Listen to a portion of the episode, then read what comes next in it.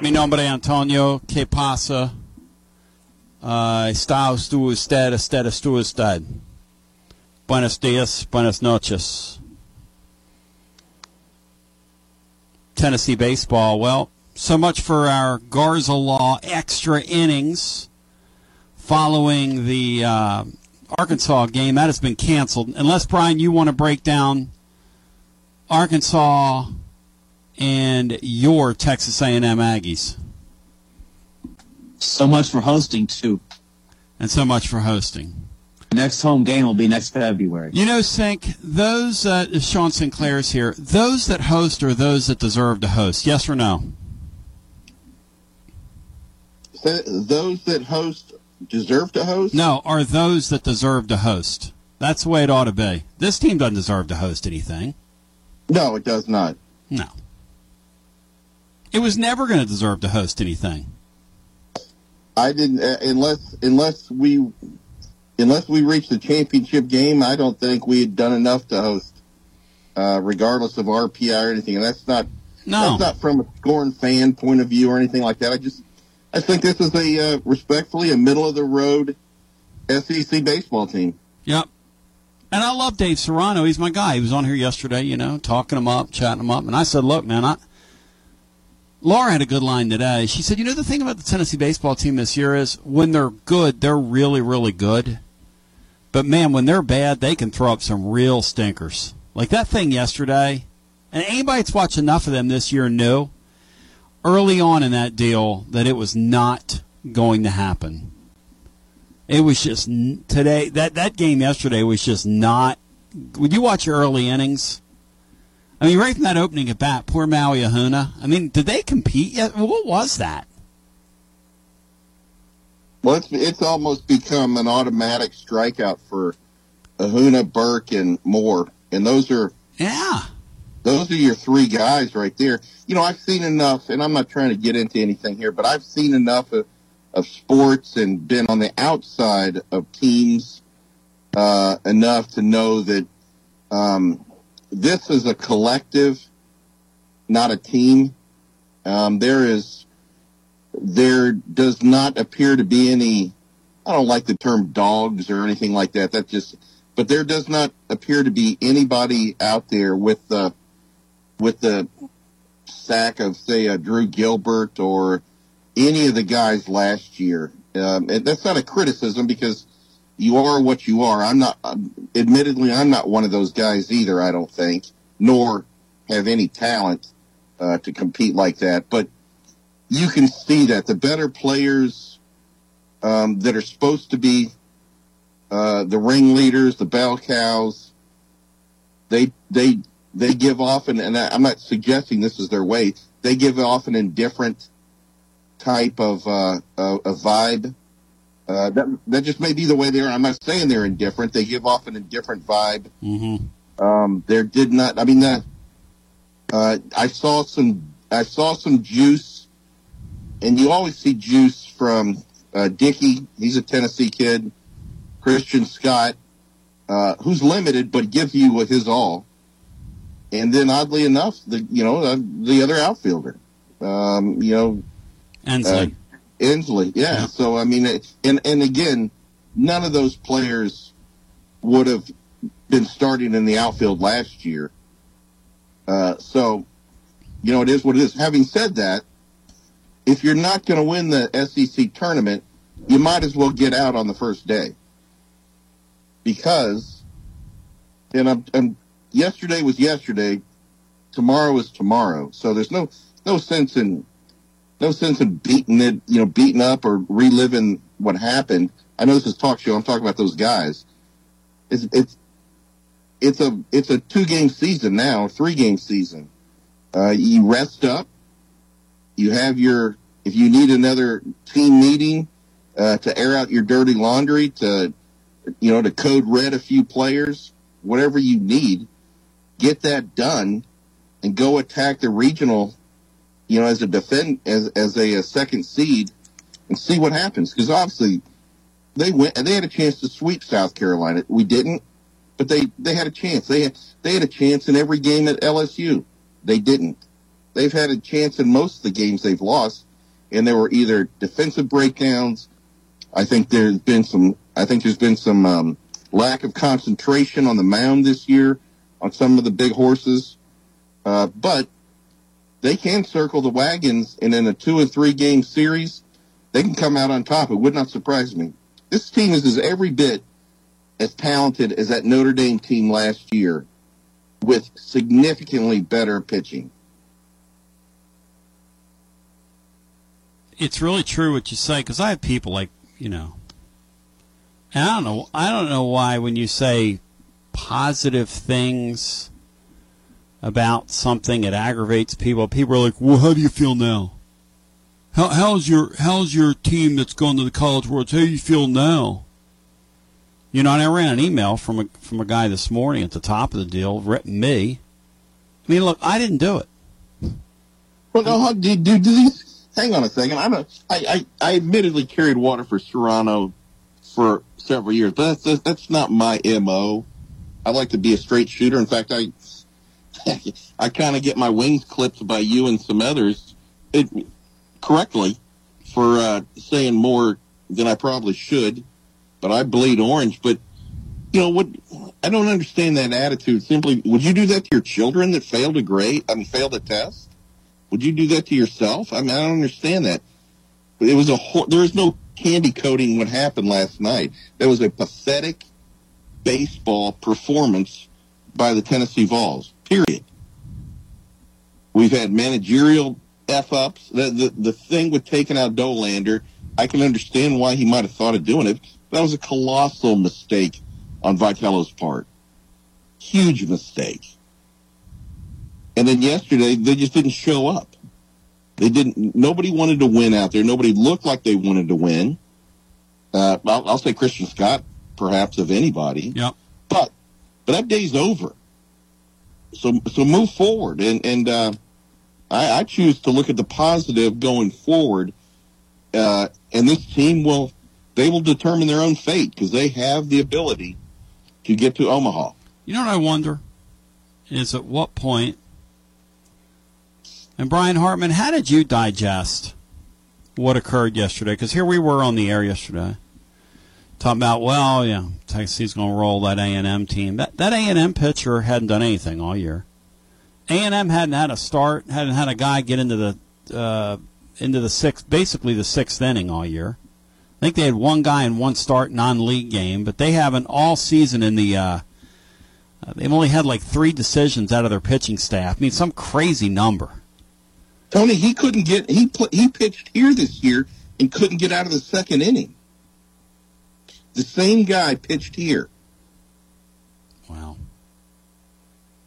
Brian, how do you how do you make sense of what happened yesterday?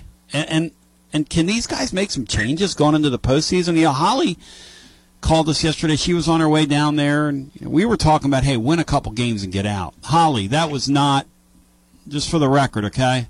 That was not the plan. The plan was not to go down there and get beaten a stinker and look like that. Nobody wants to get beaten a stinker and look like that. Bry, what? How do you digest what happened yesterday? How do you comprehend it? Well, it was very random. You had a random starter from A&M randomly have a tremendous pitching performance, and he just completely had the Vols mastered except for one hit. He turned the Vols into a one-hit wonder. And this has happened before. Tennessee is now 0 and 5 lifetime in the single elimination Tuesday format of this wow. tournament, which was adopted back in 2013 when is, Missouri and A&M came into the league. That is nuts. So They're in other oh words, if you're, they've all been yeah. low scoring, close kind of close games where the offense just couldn't wake up. If you're Tennessee's uh, whoever's in charge of the ops person, don't don't rent, don't get a room. In other words, just everybody wear their uniforms, leave the day of the game, save the school some money don't rent unless you're a unless you have a top four seed, a, a buy unless you have a buyer that comes with a top four seed.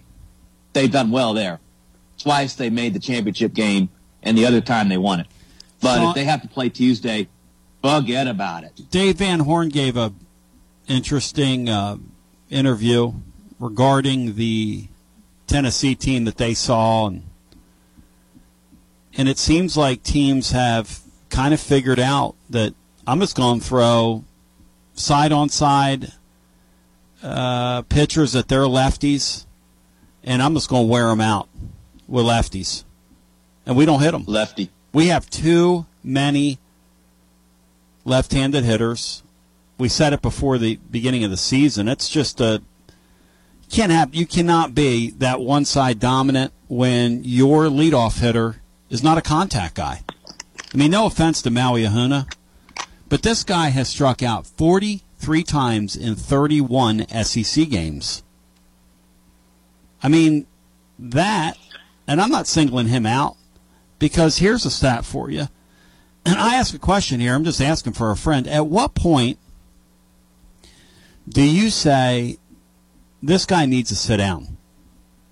Because it's very, very close with Blake Burke. You say, well, and Chris Burke can call me, whatever he wants to call me. But I'll tell you this. This guy has 11 RBIs in 31 SEC games, and he's hit 205 in those games. And he's not even competitive in those at bats. Not even competitive. He hadn't squared a ball up since I don't know when. Not picking at the guy. But at what point do you look at him and go, hey, son, you need to work off to the side here. We're going to let Dylan Dreiling have a shot or somebody else have a shot. Because it's painful. Watch. I mean, let me give you a, a for instance here. And, and and yesterday's game was really weird because after that rain delay, Tennessee had a chance to come back and get in that game, but they decided to. And I'm not knocking the Cal Stark kid. I know he's local. Why don't you pinch hit for him there? What are we doing? Where's the urgency, Tony Valls? I mean, do we want to stay? Do we want to go? And I like to listen. I love Tony. Tony's ripping the, the fans that were getting on him. Apparently, there were some uh, there was some jawing going on from some people that were pretty displeased at Tennessee's kind of nonchalant attitude. I don't blame people. If you drove all the way down there yesterday and they put up that kind of whatever that was, that dreck, that lifeless dreck, I don't blame people for screaming at them. I'm sorry. Uh, Look, if I'm going to go and I'm going to drive and I'm going to take a day off and you're going to do that, I don't, bl- as long as you didn't get personal, hey, like, where's the effort here? I don't blame people. Anyway, Blake Burke has 11 RBIs in 31 SEC games. He's hit 205. Let me. Cal Stark, who struggles at the plate, and we all knew that, has 10 RBIs in 27 games. He has one less RBI than Blake Burke, Sean Sinclair. I mean, what are we? What is that? You know, Tony is um, through the years he has stayed with his horses, the guys that he's believed in, and most of the time it worked out. You know, a year or so ago, Max Ferguson was having a hard time, and uh, he stuck with him, and at the end he he started to bear fruit. That that's been his mo when he when he believes in somebody he believes in them, and I and I can appreciate that. Uh, but I totally agree with you in that, and and Moore had a Moore had a little bit of a blip on the positive side a few weeks ago, but these strikeout numbers are ah. just ridiculous to me. I know baseball's changed. I know it's all about launch angle and all this other stuff. I guess I'm just old school that I see absolutely no positive in a strikeout. Especially, we seem to look at a lot of strikes and then and then everyone on the team shakes their head. No, dude, you show me anywhere in history of baseball where a, where an umpire changes his mind. I haven't seen it. I'm I'm mid fifties. I've never seen it. When he makes the call, that's the call, Jack. You can like it or you can lump it. One But I, I just yeah. I don't understand. I don't understand just sitting there and taking so many strike threes. You know another. You know another uh, thing that should have should have told us this team was in trouble when Brian Hartman got on the air yesterday and said there's an inclement cell and inclement weather sitting over that stadium. Right. This team, unless the conditions are perfect, this is a pampered bunch now. I don't. Uh, uh, right from the very beginning with that Missouri deal, which was a huge red flag. And I'm not knocking them, and I'm not saying they don't compete because I, I, I never want to say that. But if they They're can't- mutters. that's exactly right. Nobody's going to call these guys. here's the thing, Nobody's going to call I- these it- guys mutters. That's a great line, But you, you, you had uh, you, you had you had Tony V on before it was cool to have Tony V right. on, and, and nobody loves him more than we do. Um, I, I would encourage him to, you know, take a breath uh, with people that that uh, are critiquing performances because, you know, that's he's been he's been carried around here like Cleopatra, you know, and uh, you know, no, not many not many arrows have been slung his way since he's been here, and and that's that's part of the SEC. I'm not criticizing him at all. My, it's just a bit of advice. Part of the job. It just means more in the SEC. Yep. And and and and, and we said this. We said this over the past. It couple means years. people care. Exactly, well, Brian. Well, well, hang on a second. They care now. They didn't care before. Yeah, he made they them care. They care now. Yeah, he made them care. and it- and the only reason they care now is because of Tony. That's right. So, so you know, when someone is ripping him, and it's hard. I'm not this evolved, but when someone is ripping him, it's a compliment to what he's put up there on the scoreboard over the past several years. Uh, so, uh, Tone, if you're listening, and you're probably not, and you, if and you probably don't care what this idiot says, but you know, we love you. Take it easy. Go get him next time. Well, his quote after the game, you know, about uh, his his exact quote is crazy. You know, it's like, whoa, Tone. But you're right. Nobody's going to call these guys mutters. Brian and Sean and the living listener, unless the weather is perfect for these guys, name me a game this year where in adverse conditions in the league now, these guys performed in like adverse, especially away from our building. You can almost guarantee yourself that if it's yesterday out in that rain and you had, and, and Ike just texted me who played a lot of baseball coming up, and Ike says, you know, Tony, you've got a guy with a loopy left-hander, a loopy left-handed junk ball thrower in adverse conditions. Those guys are hard to hit. Well, for Tennessee's lineup in adverse conditions, the body language, those guys just turtle up, man. I- I'm back in Yeah, that. It was that Georgia serious. pitcher coming in and shutting them down that they weren't, weren't prepared for at all. There you go. Well, I, I would say my my my that's true what that what that fellow said, and and again he knows mo- way more than I do. What I would suggest is where are the adjustments? Exactly. Where, where are the in-game adjust? You can't go up there like the three guys I talked about and just keep having the same loopy swing at the same pitch. Try something different. Again, I'm not that guy. I wasn't that guy. But something's got to change. And and the the positive though on this is before he took Dolander out at South Carolina, you will not see a college team have three days in a row of that dominating pitching. Yep. Lindsey, Dolander, Yep. and Beam completely shut down, embarrassed, frankly, the number two team in the country at their own place. So I'm That gonna, can happen again. I want to ask this. I want to ask. I want you, Sean and Brian and me. I want us to think about it. But I'm going to ask the listener as well. Give me a letter grade now that the this portion of the schedule's concluded. Because look, a lot of this, what this baseball team is and does, is going to be judged from here. The last two national champions, and I'm not annexing it. I'm just pointing it out. The last two national champions in the sport, the last two, were teams that were disgraced in the SEC tournament. Not, not, and they went out in a lot worse fashion than Tennessee did yesterday. And they both won the Natty. Six of the eight teams last year that made it to Omaha were non hosting teams. I'm not here to give you any reason for. Because look, when Blake Burke has one more RBI than Cal Stark, you're just not going to win. You're just not. And I'm not putting it all on him. When your leadoff hitter has struck out 43 times in 31 games and continues to bat leadoff, you're you're just not consistently. You're just not going to win against good competition. And to boot, the guy's not a good fielder.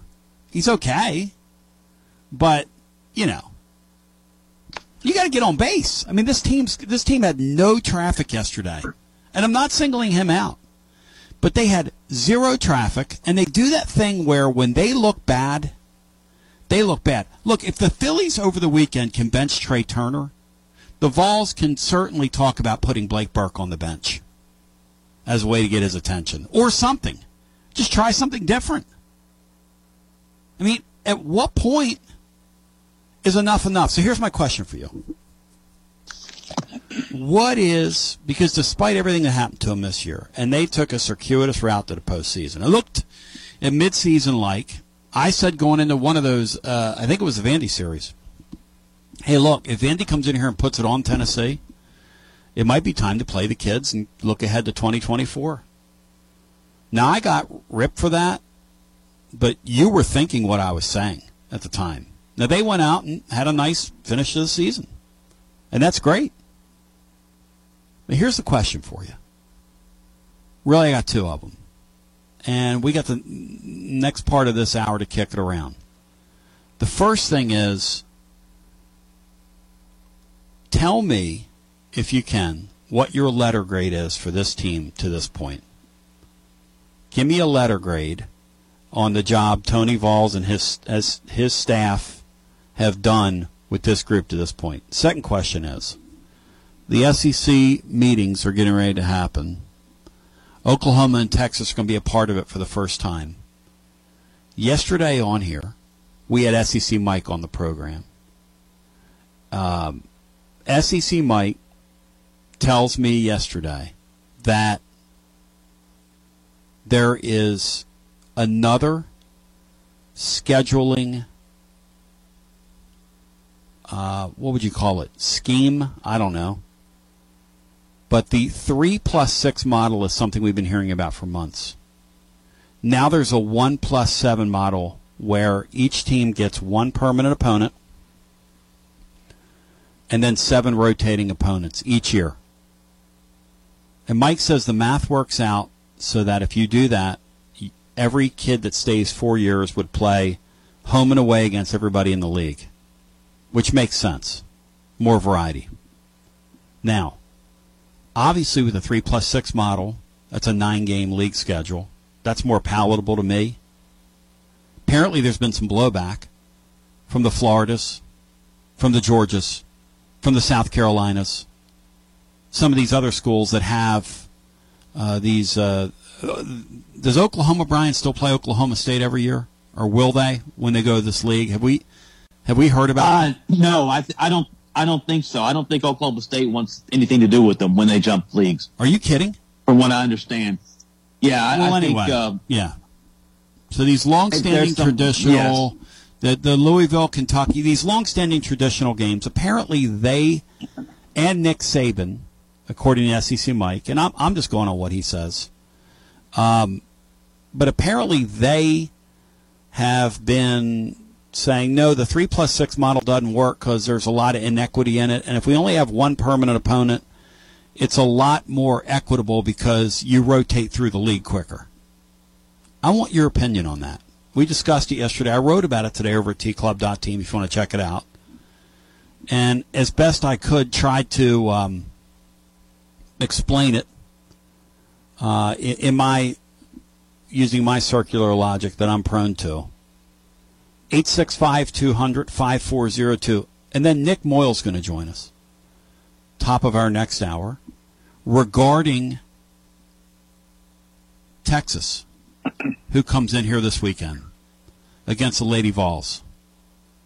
And when the Lady Vols get to the College World Series, we're going to have a, as I said a couple months ago, people thought I was kidding, we're going to have a Lady Vol listener watch party where we can gather and watch our Lady Vols when they get to the College World Series. If they can get there. The Texas team they're playing is pretty darn good. So, and they come from a conference that's pretty good at it. Dominated, obviously, by Oklahoma, who will soon be in this league. Brian, I haven't even thought about that. How would you like to be in the Lady Vol apparati and know that that monster is getting ready to come into your league? That gathering storm is waiting off the coast to rock you like a hurricane, Bry. Well, I hope they get to face that that gathering storm here in a couple weeks. I don't know about that. Be careful what you wish for. I think is the old saying because that they But are. I think I think that would be the. Uh, let me think. be next level. That would be the second game in a. That'd be the second game in the College World Series if they got to them. God, Cinco knew that. Cinco has that bracket memorized, don't you, Cinco? What bracket is that, Tony B? As we continue after this. Hi, I'm Robert Rogers at Parks Motor Sales Buick GMC. Parks Motor Sales was founded by my granddad Bobby Parks and my great granddad Julian Mays in 1958. We've been family owned the whole time, and being family owned, locally owned means you get to get your next vehicle or your existing vehicle serviced by the same people who stand in the grocery line with you, drop their kids off at the same school you do, and smile and are happy to see you when they do. So come see us at Parks Motor Sales in Columbia, Tennessee on 919 Nashville Highway or parksmotorsales.com. Hello, I'm Barbara Lincoln with Hollins Pharmacy. You may have heard our previous commercials about compression hosiery that we carry at Hollins Pharmacy. Well, we've recently expanded into a full line of knee braces, back, wrist, ankle, and other support wear. We will gladly help you get just the right fit for these items and, of course, special order items to ensure the proper fit. Come see us at Hollins Pharmacy, 1608 Hatcher Lane, or call us at 931 388 4233. 388 4233. American Standard Heating and Air Conditioning is built to a higher standard, so you can focus on the problems in your life that actually matter, like the stair that only creaks when everyone else in the house is asleep. American Standard Heating and Air Conditioning, built to a higher standard. Call Davis Heating and Cooling at 931 388 2090 for all your home comfort needs. Davis Heating and Cooling is your local American Standard dealer and proudly serves the Maury County area. Find Davis Heating and Cooling online and on Facebook or call today 388 2090. Hi, I'm Steve, the garbage man. Are you new to Maury County? We want to welcome you and your family. We are a local residential garbage service and we want to be your garbage man. We've been around for over 30 years, so we have a reputation. Check us out at garbagemaninc.com or call Mike at 931 540 0919. You could also ask your neighbor. 931 540 0919.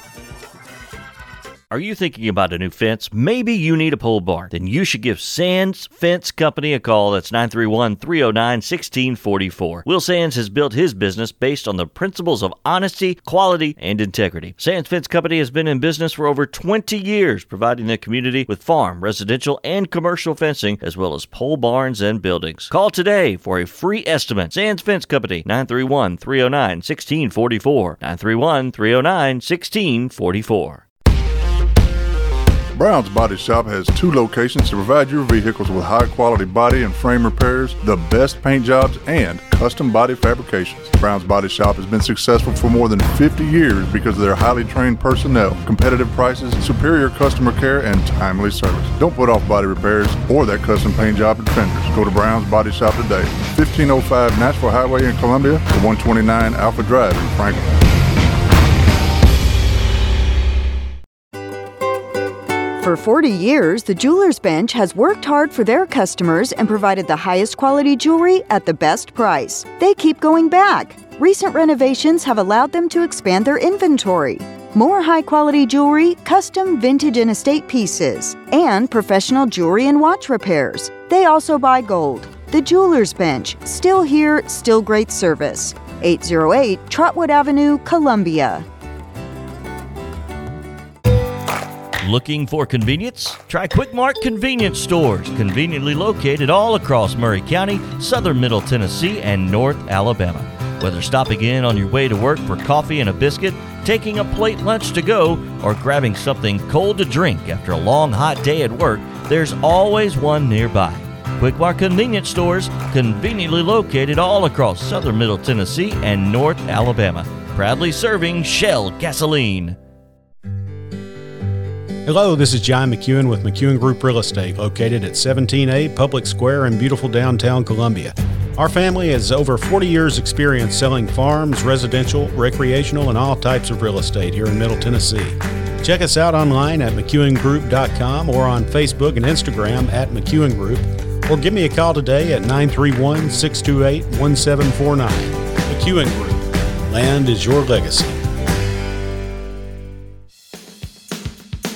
Have you heard the news? The Big Yellow School Bus with your host, Jack Cobb with Maury County Public Schools, has a new day and time. Hop on the Big Yellow School Bus Saturdays at 10 a.m. right here on WKOM 101.7 FM to hear all about what's happening in and around Maury County Public Schools. The Big Yellow School Bus with Jack Cobb and Friends on Front Porch Radio, Saturdays at 10 a.m. on WKOM 101.7 FM. This is Clayton Harris, and you're listening to 101.7 WKOM Columbia. TB back with you, 865 200 5402. Sean Sinclair and myself were talking at our pre production meeting a few moments ago uh, regarding uh, recruiting, and we'll get into that a little later on. But in the meantime, I got to stay on topic. And the topic today, and I'm talking about football recruiting, on, the topic today is simply this. I want a letter grade for that baseball team thus far, and then I want your thoughts on what's being bandied about the seven plus one model. And before we go to the phone, Sean, the seven, the one plus seven model, with uh, when it comes to the football schedule, are you for that or against that, Cinco? Give me your thoughts. I am. I am 100% for that. All right, lay it on me. Well, I, I for one, um, I have no desire or need to um, even the score with Alabama. It's it's okay. You know they are what they are. Um, so getting them off of uh, getting them Georgia and Florida away. If this is the defeatist mentality, so be it. But so our our permanent would likely be Vandy or Kentucky, and probably Vandy. So then you get to go around. I, I think it's a I think it's a more more honest representation. You know, as you go through, we've always talked about Georgia all the way back to uh, Dooley not scheduling anything. Yep. Uh, so so there's a you, when you do the seven plus one as opposed to the three plus six. I, I don't have any other combinations in mind, but when you do the one plus seven, there's nowhere to hide.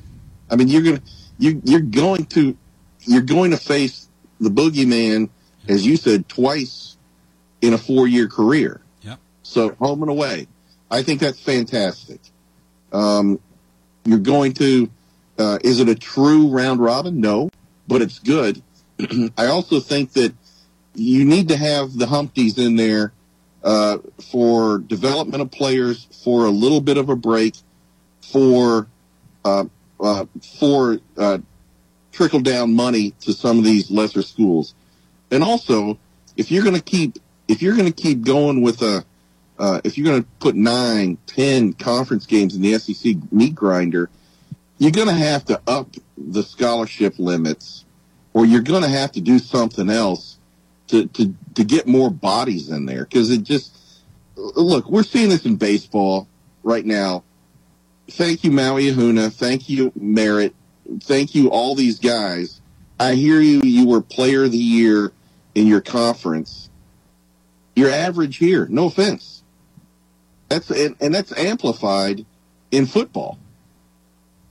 You know, football in the SEC is just look, Tennessee without their quarterback, without their two of their top receivers, just beat the living without their linebacker, beat the living hell out of Clemson and made them like it. Well, that's not going to happen every game, but it just it, it, it does. It just means more. It's it's harder. The NFL draft shows that year after year after year.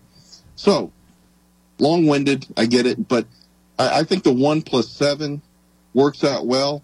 Uh, I would like to see one of those other ones uh, mandated to be a Power Five game because I think intersectional games, whether it's first week of the year or moved in, I think that helps and even evens up because I get it. Florida wants to play Miami. They want to play Florida State. I'm not so sure I understand the Georgia Georgia Tech deal, um, but I get South Carolina Clemson. I get that, and so we don't want to break that up. So um, that's my take. I think that's a really good take, and Brian, you've had a day to digest it. I'm going to ask you momentarily, but I'm going to the phones. A mandated Power Five game. See, in our culture here at Tennessee, our our sports culture, we get the need for scheduling these games. We get the importance of it. The Georgia fan doesn't because they haven't down through the years. I was talking yesterday about how it was the mid 2000s, 2010, 2009, till they'd even played a, a non-league game west of the Mississippi, a regular season game. In our in our parlance here, that's that's that's crazy. That's crazy train stuff. But let's go to the phones. I digress because I digressed. The baseball team, I want to I want to grade right now. This is not a final grade. This is a grade going into their final exam. And the final exam, by the way, is going to count about 45%. I don't know if Brian and Sean agree with that, but this is a this is a postseason deal now for this team. This team can make people really forget about this regular season, kind of like Rick Barnes basketball or basketball in general. I mean, this is kind of a tournament sport. Get in, and let's go for it. And some would argue they've done a nice job to get to where they're going right now. Let's go to the phones. Hello and welcome into our first call. You're live on your Tony Basilio show. It's a Wednesday, and we're glad to have you. Hello. Hello, Tony. Is this me? It is you. Go right ahead. Tony, this is Tony. Another Tony. Hey, T. Uh, and uh, I'm going to address your question. I think the, the team itself, I'm going to give them a B and I'm going to give the coaching staff a D. And uh, let me explain why I do that. I think that um, a big part of what we've seen this year is is coaching. And how do we know it's not all on the players? Well, because at home they play very well. And I think that if you never show up on the road, it has to be partially mental. If you have a chance like you had yesterday to secure yourself a spot in the super regional and the host games, which you desperately need to do to move on, and you put up that stinker, it's it's mental. And uh, I, after saying that, I also say, Tony, I love you. I've been listening to you for 20 years since you were, since I moved here to Knoxville. And I have to say, I think you and your team there have a bit of a blind spot when it comes to Tony. That the pain in your voices when you criticize the guy, it's just palpable. Look, I love the guy. I think we should give him a lifetime contract. But if this was Rick Barnes. That's right. You would be lambasting the That's guy. right. And I think he's amazing, think that's but it fair. doesn't mean I- I think that he can't fair. do no wrong.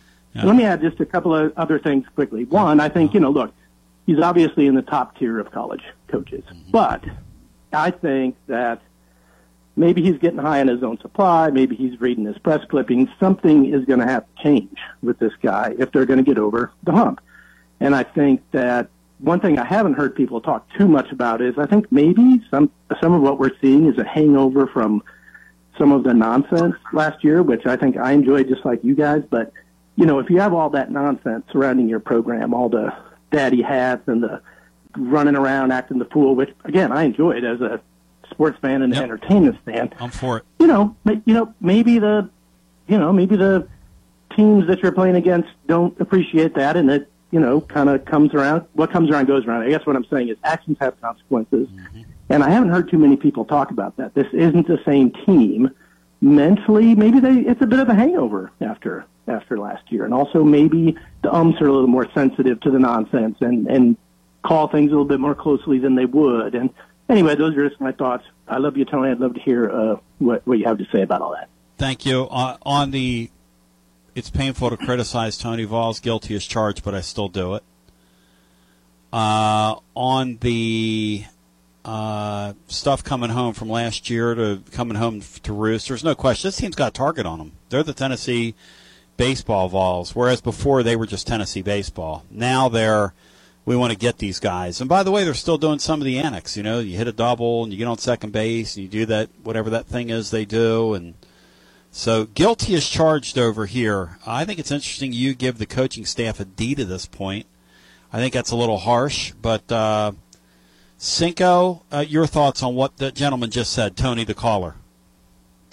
Well, Tony, I um, and Tony the caller, I respect what you're saying.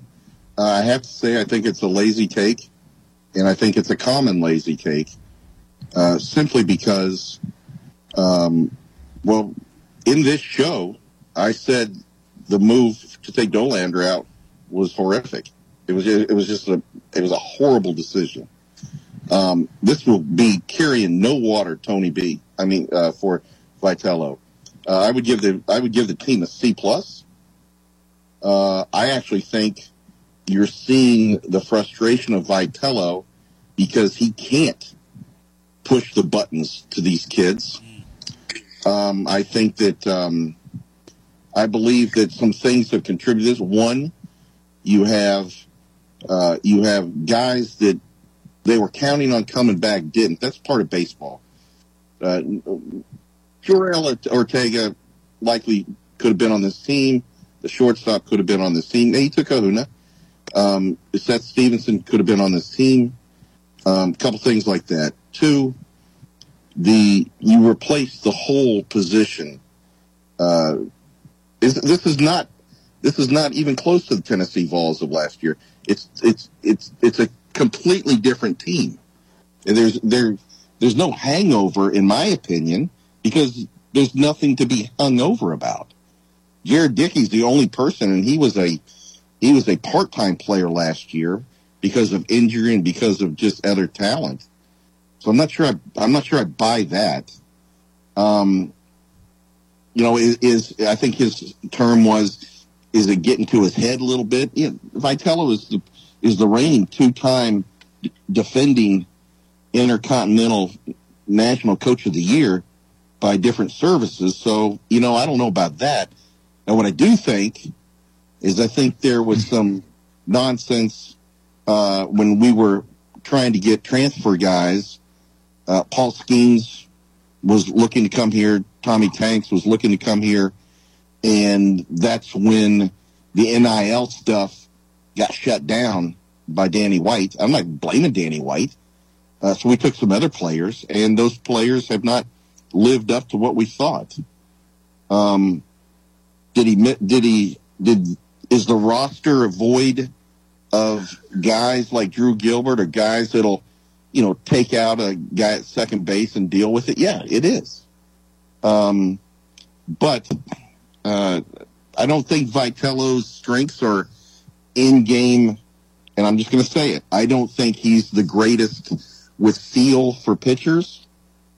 Um, but who is the who's the total package? I don't know who is. I mean, he's got the number one recruiting class coming in this year, uh, playing in a subpar SEC stadium, in uh, with a history of nothing in baseball. It's incredible, and you know so, what? I, I agree yeah. with you, Sean. I think the guy.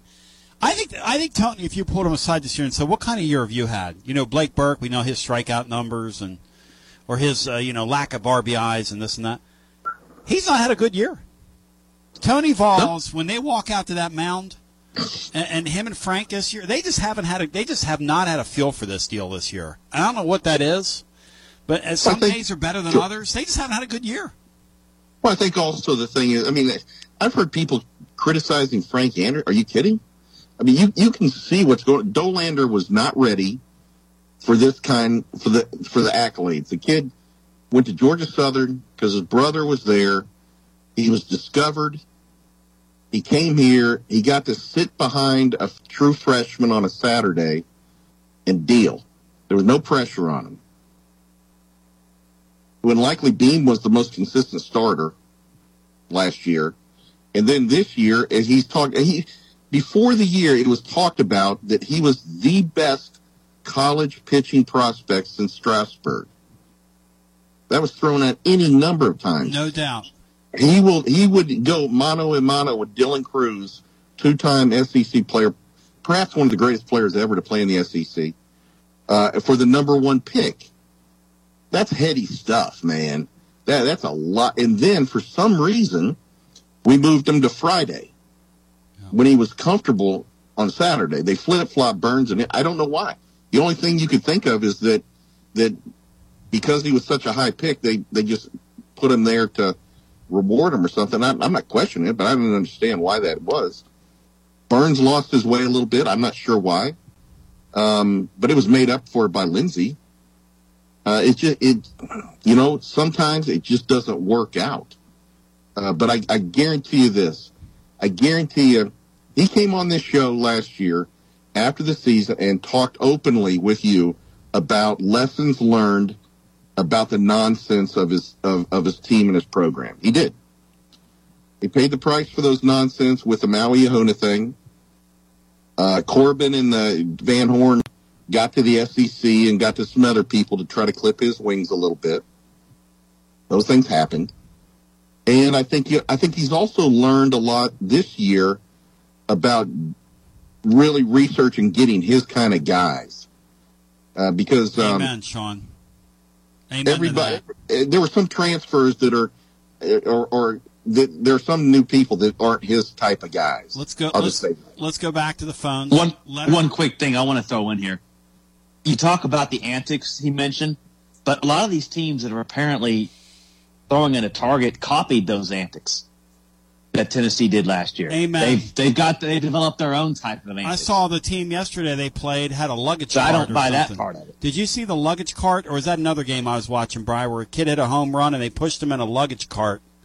Let's go back to the phones. I think it was uh, the Kentucky game last night I was watching. And by the way, I'm cheering for that Alabama team from here to win that th- to win that deal. And if we can't win this year, I want that Alabama team to win the national championship. And here's why: their coach sold them out. Nobody talks about that. Nobody doing these games. Talk- their coach Judas them. I want those kids to go off and win. If we can't win it, I'm saying right now on the record, I want Alabama to win the championship. Hello, And I want to I want to Yeah. conclude real quick with a. Yeah. I appreciate the caller Tony's call. I appreciate his take. go that Called it a lazy I, I take. Just, You well, ripped the no. I just You I, I think it's I think it's low hanging fruit. You ripped him. Well, well, I ripped his take. Let's get our next call in. Tony called you a lazy caller. Hello and welcome into our next call. Host ripping callers. I've never heard of such a thing. Yeah, it This doesn't happen Taylor. around here. Doesn't happen around here. Tony, uh, anybody accusing you of being soft on Coach Tony Vols uh, has not been listening because, as I stated, uh, you spared no expense to rip him at every every opportunity.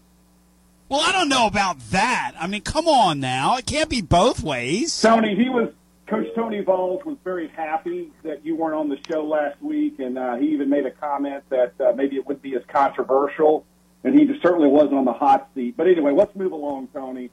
Uh, I think uh, I think I give this this team a, a B, maybe even a B plus, as well as the coaching staff. Uh, the misnomer is that we've replaced uh, eight starters. We've replaced all nine in the hitting lineup, and here's why, Tony. People forget that Berkey and Moore essentially were in a DH platoon last year. So the the beautiful thing was is they didn't have to hit against lefties or righties, and uh, and that masked some deficiencies. Uh, so we've replaced all nine in the hitting lineup, and we ended up uh, the last half of the SEC season at 11 and four. That's absolutely outstanding. Tony Vols hates the transfer portal. He's admitted that. He he thinks of it as a necessary evil, and that's what it's absolutely become.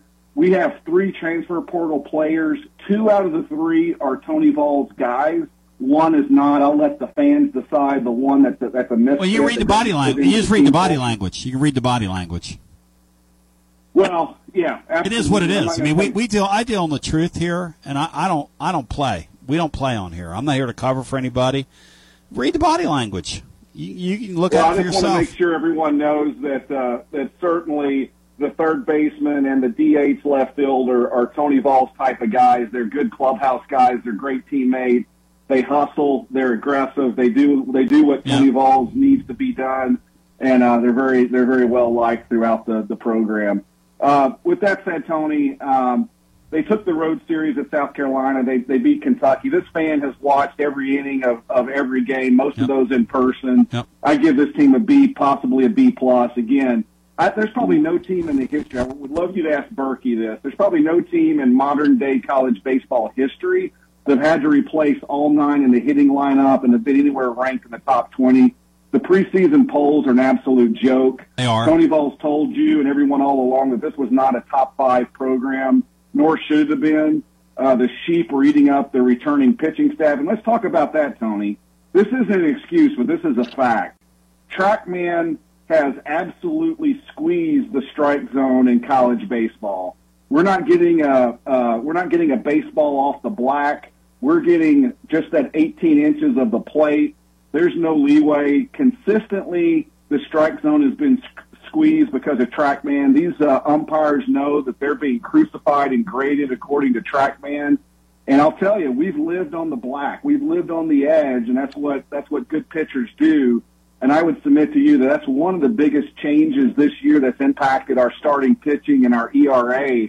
I, I submit it, it's a combination of TrackMan, the umpire squeezing the strike zone, and certainly the you know the the frankly the the, the pitching is out right. They've got the they've got the book on our pitchers. They know what to expect. They they've been in those you know automated pitching machines with velo, uh, the the simulators, all the advanced technology that that gives a lots of advantage to the hitter. But let's just face it, the college game has changed, and the strike zone is uh, is extremely tight this year, and that's impacted the advantage we had in, in our starting pitching.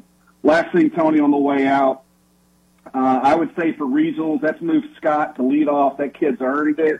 He's got the plate discipline. He's got the, the he's improved in his hitting. He's a leader. Let's move him to the one spot. Let's move Ahuna down to the nine spot. Uh, I like Berkey in the seven spot, and uh, let's roll with that lineup. And I'm I'm cautiously optimistic that this team again ended 11 and four the second half. They're going to take a week off. This is this rest is maybe the best thing that's ever happened to us, and that's get a week's worth of rest. That's practice. That's working our deficiencies. I'd love to see Redmond Walsh and uh, and Kirby Connell do a lot of uh, pitching and BP uh, because we know our deficiency is, is lefties that throw good good good curveballs. And uh, let's go all in, Tony. I got I came down and got to watch five outs. Drove all the way from Atlanta. Oh, my To watch gosh. five outs yesterday, and plan to, to at least see two or three more baseball games. that happens. It's baseball. Absolutely. Uh, this team's going to come back. Go Vols. Peace, brother. Back to the phones we go. Next call in. Hello and welcome. You're live on your Tony Basilio show. Hi.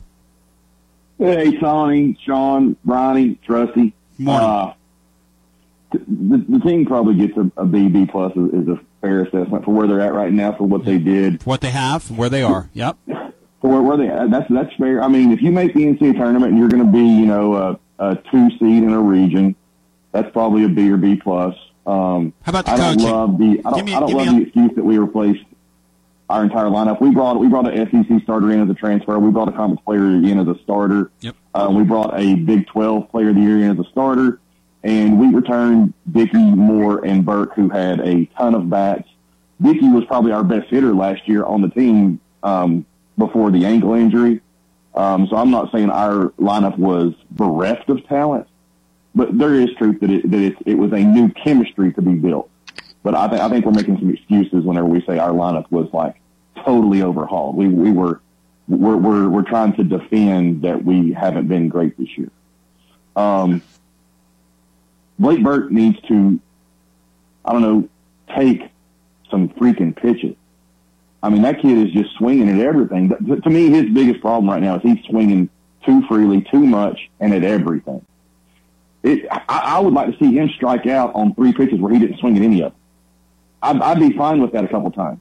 Because right now, pitchers are just laughing at him because they they know they can throw anything and he'll swing at it. And they maybe need to worry that maybe he's going to take some stuff.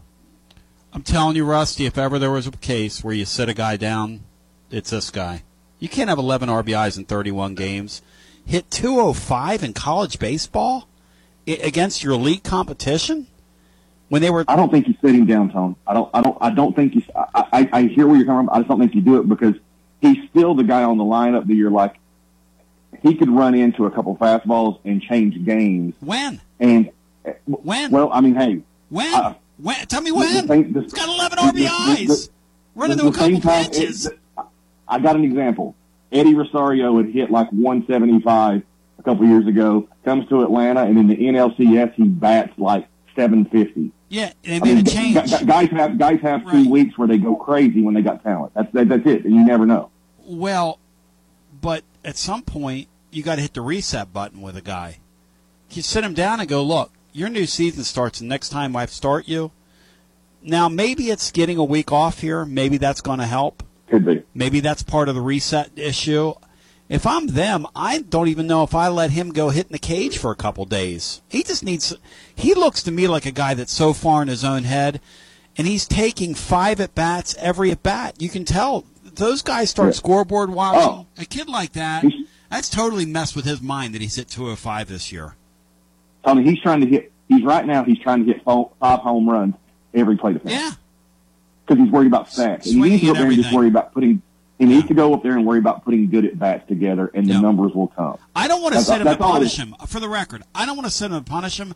I want to sit him to reset. To him. help him. Yes. You want to help him. I get a re- But- you keep throwing the guy out there. He's he, you watch a guy drowned every day. I mean, that's what he. That's what But- happened but- yesterday. Watching this guy bat. I mean, you feel bad for him. You know, go out and hug him. Here's a lifesaver, kid.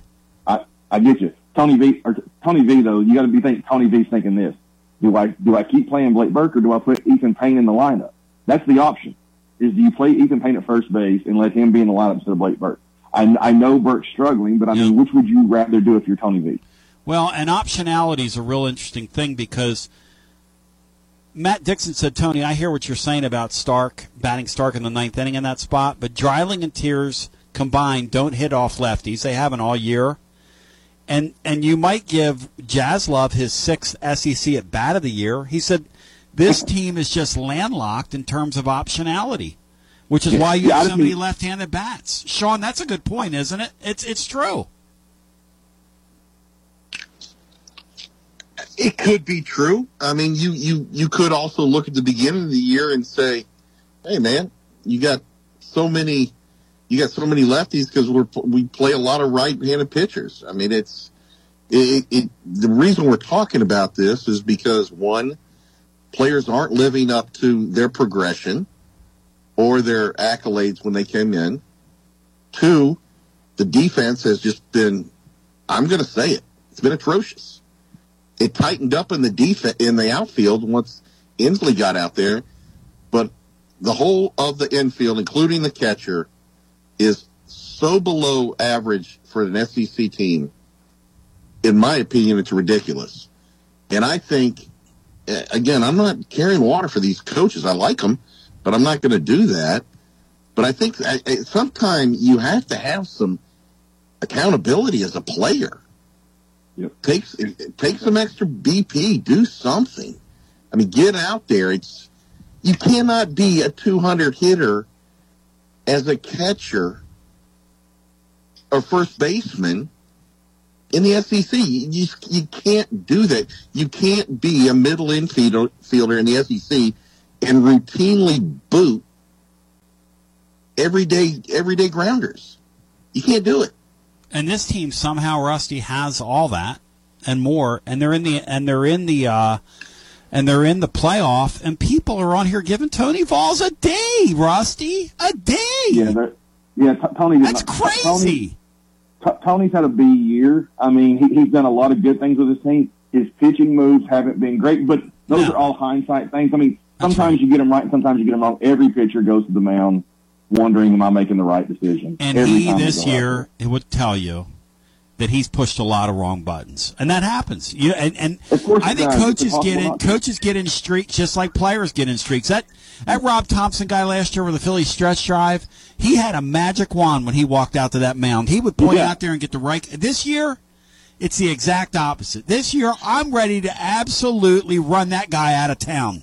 The top. Well, you know, one. what, uh, uh, you know, another thing you could, another thing you could make an argument for, and I think it's a legitimate argument, is that, and I, look, Tony Vitello is one of, if not the best recruiters in the country. Yep.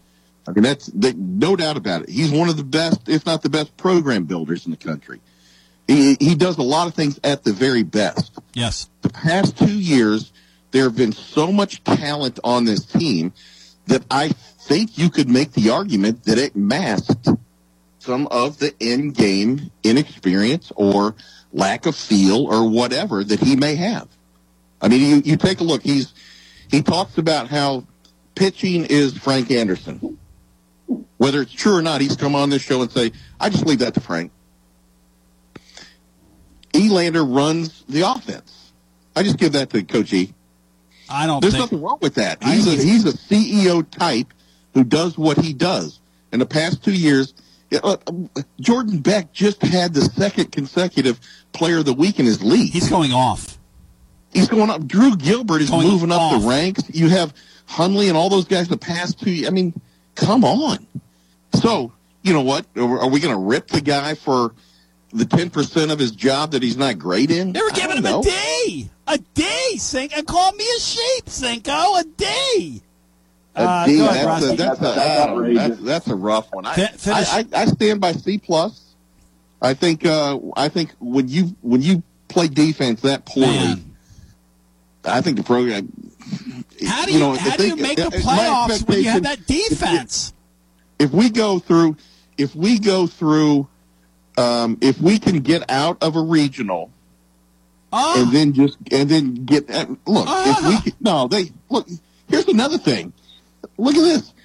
What? No credits given to Anderson for he took a he's taken two guys, especially Lindsey, that didn't even play ball last year.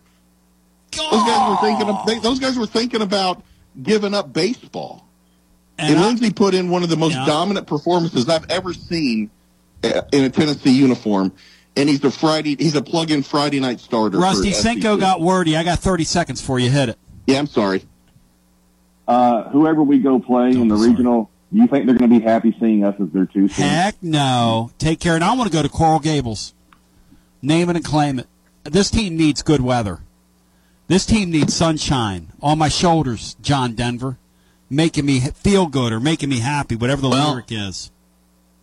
If you'll remember last year, Ole Miss had to go there, and their regional was delayed by, I think, a tropical storm. The TLD Logistic phone lines are burning it up. TLD Logistics online at tldlogistics.com. I want to go to Miami, Miami. Uh, that's not Vince Gill. That's uh, who made Miami, Miami. That's uh, the late great Keith Whitley. Thank you very little. Uh, eight six five two hundred five four zero two. Again, eight six five two hundred five four zero two. If you want to join us. Love to hear from you today. The lines are burning up. Here's a question for you. I want a letter grade, and we're going to continue the conversation because Nick Moyle's been called away. I want to continue the conversation here. Here's the conversation. Give me a letter grade on this team right now. They're getting ready to get, and, and, and granted, a great deal of the grade is still out there, but you have to evaluate where they are heading into the postseason. And when it comes to the football schedule, Sean Sinclair just came out. He's on the record of saying he likes the one and seven better than the three and six. The one and seven gives you more flexibility for scheduling, but he would add a caveat, and that's that it, every league member has to play and make an honest run at playing a Power Five team. You don't just stack your schedule with uh, what Kentucky does. No offense to the Stoops guy, but that dude, that dude, sta- that dude missed his calling. He should have been Georgia's athletic director. So we take a brief time out and come back on the other side, breaking it down scientifically, moving left to right and right to left across your dial. It's your Basilio show on a Wednesday, often imitated, never, and I mean never, never duplicated. This is Terry Wilcox, aka the Chicken Man, aka T Willie, and you're listening to 101.7 FM WKOM, Columbia, Tennessee. At Columbia Chrysler Dodge Jeep Ram Fiat, you can always count on us for a great selection of late model, low mileage, one owner vehicles. All have been thoroughly inspected and are ready to go. You can even save time and buy online with our online shopping tool. Looking to sell your vehicle? Great news! We're paying top dollar for your trade. All makes, all models, and in any condition. Trade in and trade up today. At Columbia Chrysler Dodge Jeep Ram Fiat, you can count on us. Hi, Terry Tillis from Tillis Jewelry. When you think of diamonds, what do you think of? Rare, precious, timeless, sparkles like the sun. They are timeless and nothing like them on earth. Then do you think, where do I buy local to buy the perfect ring? Maybe a diamond pendant or earrings or maybe a new diamond band. Look no further. Tillis Jewelry carries all your diamond and jewelry needs. Stop by and see our wonderful collection. And remember, if you don't know your diamonds, know your jeweler. Tillis Jewelry, downtown Columbia. This is Dr. Dominic Mancini from the Dr. Gill Center. If your car was damaged in an auto accident, chances are you'd fix the car. Why wouldn't you give that same attention to yourself? Untreated whiplash injuries of the spinal column may lead to conditions such as headaches, numbness in the arms, neck and back pain. The doctors at the Dr. Gill Center specialize in detecting and treating such injuries from an auto accident. Accident consultations are free. Call mepainfree.com or call 615 551 9224. In today's uncertain world, you can never be too careful about your family's financial future. That's why the Parker Group, a part of Baird's Private Wealth Management, is offering a free second opinion on your financial plans. Let us review your current plan and we will identify any gaps and offer suggestions to improve it. Please call the Parker Group at 931 548 3737. That's 931 548 3737. Robert W. Baird and Company Incorporated does not offer tax or legal advice. Hi, Jimmy here for Columbia Ace Hardware. Columbia Ace Hardware now carries Magnolia Home by Joanna Gaines paint. Now their premium quality and huge selection of colors will be right in your neighborhood, along with the award-winning service and advice Columbia Ace has always provided for your paint projects. Around the block, what you need in stock, with people who know their paint. Columbia Ace, the helpful place. Ace is the place with the helpful hardware, folks. Hey, this is Derek Ransom with 10 Pin Alley, voted number one family entertainment center in Maury County. We offer 32 bowling lanes, giant arcade, laser tag, bumper cars, and a full cafe and bar menu. We also specialize in group events, kids and adult birthday parties, company parties, sports team parties, and holiday parties. We're located at 322 East James Campbell Boulevard in Columbia. Call us today at 931 381 Bowl or visit us at 10pin.com. 10 Pin Alley, it's where the good times roll. Do you have trees that need trimming or removed? Do you have stumps that you want ground? A1 Tree Removal is a family owned and operated business local to Columbia and Lewisburg and servicing surrounding Middle Tennessee. They are licensed and insured and provide free estimates. No job is too big, no tree is too small. Give old Luke a call or text Luke at 931 359 3113 or you can check them out on Facebook and tell A1 Tree Removal that you heard this ad on the radio. If you love America, you will love A1 Tree Removal. Each week on History's Hook, we'll be bringing you interesting and informative stories from the past in an effort to connect the history in our own backyard to the big events that compose national and world history. I'm your host, Tom Price. This is not your high school history class. We're going to make history fun and compelling. We're going to get you hooked. History's Hook with your host, Tom Price, Saturdays at 9 a.m. and 6 p.m., right here on WKOM 101.7 FM Front Porch Radio. Join us for a journey through time. This is Jim Ross, and you are listening to Front Porch Radio, WKOM 101.7, located in Columbia, Tennessee. Yeah, Owen wants to get involved in that tonight. 20 bucks all you can eat on a Wednesday. That's good. I like that's that's good right there. That's a very good spot from the Smokies as I welcome you back. They're home all week through Monday of next week. Rice fans, Rice fans, Rice fans.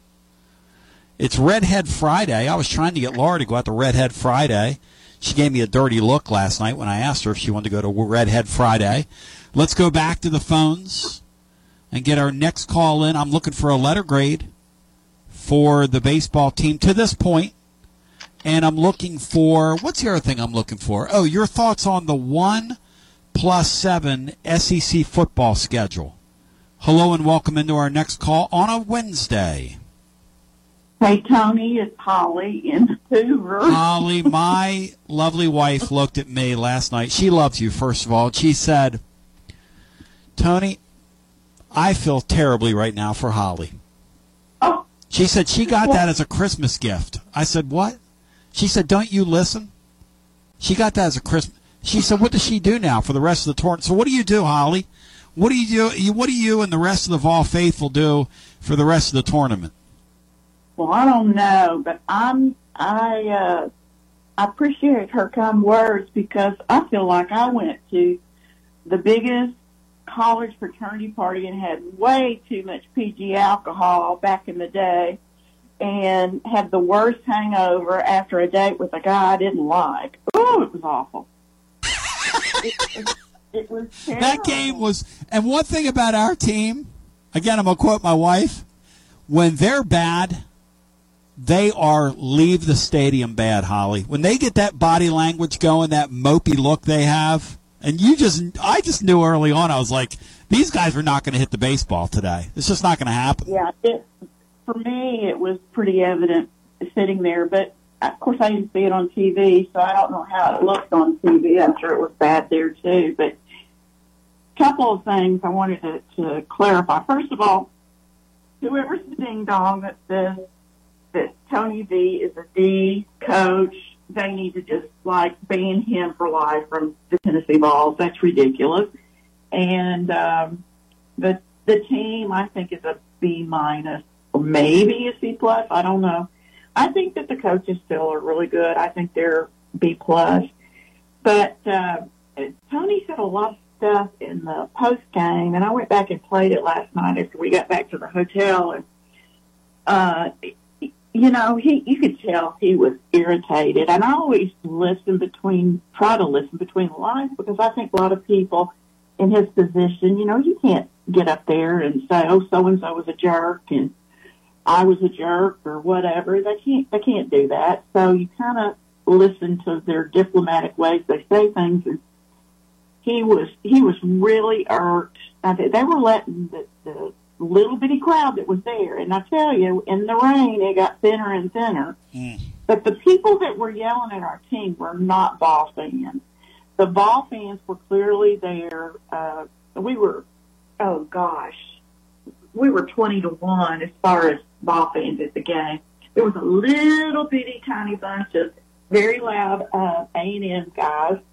And then there were a bunch of guys, and it was all pretty much men that were, uh, I noticed LSU guys and men and all. And I believe, because I saw one or two of them yelling, which is fine, I think it's baseball, but I think those are the ones that were making the nasty comments that were really getting under the, the team's skin because I didn't see anybody in orange doing anything but you know, trying to pump them up, be behind the team. You know, I mean, Tony Tony needs to clarify that when he goes out before uh, next time he's in front of a microphone. In my opinion, because that's that's going to be criticized as calling your fans out, and you'd never want to do that. And, and they're do- and I didn't have the context of being there, so I had to assume that's what he was because that's the way he made. It, that's the way it sounded coming out of his mouth. Well, you had contact with him, so make sure he knows that because it was not that way. And you know, the rain was that's a good. dreadful. That's a good clarification. It was- Thank you, Holly.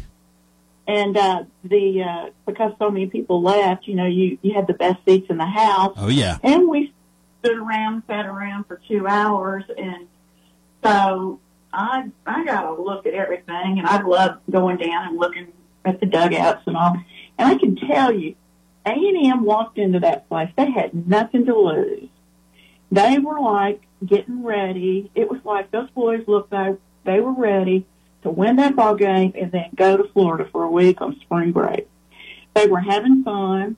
They were so mouthy in their dugout. That's awesome. I can't tell you how loud they were. In fact, so much so I couldn't believe that the refs never said anything to them. Now, I was on Tennessee side, so I don't know if we were running our mouths, but they definitely were.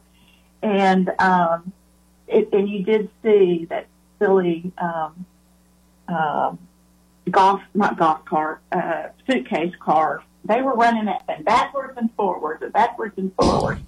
And I was like, what in the world? And we started all that, by the way. Tennessee with the props and that, that whole thing. And theirs is a kid hits a home run or gets a hit, they put him in the golf cart and push him down their deal. Holly, I I just look at our team and I go, I still wouldn't want to play them. I want them to play in South Florida. I think we'd have some fans that would show up to that. We've been projected to go to Miami.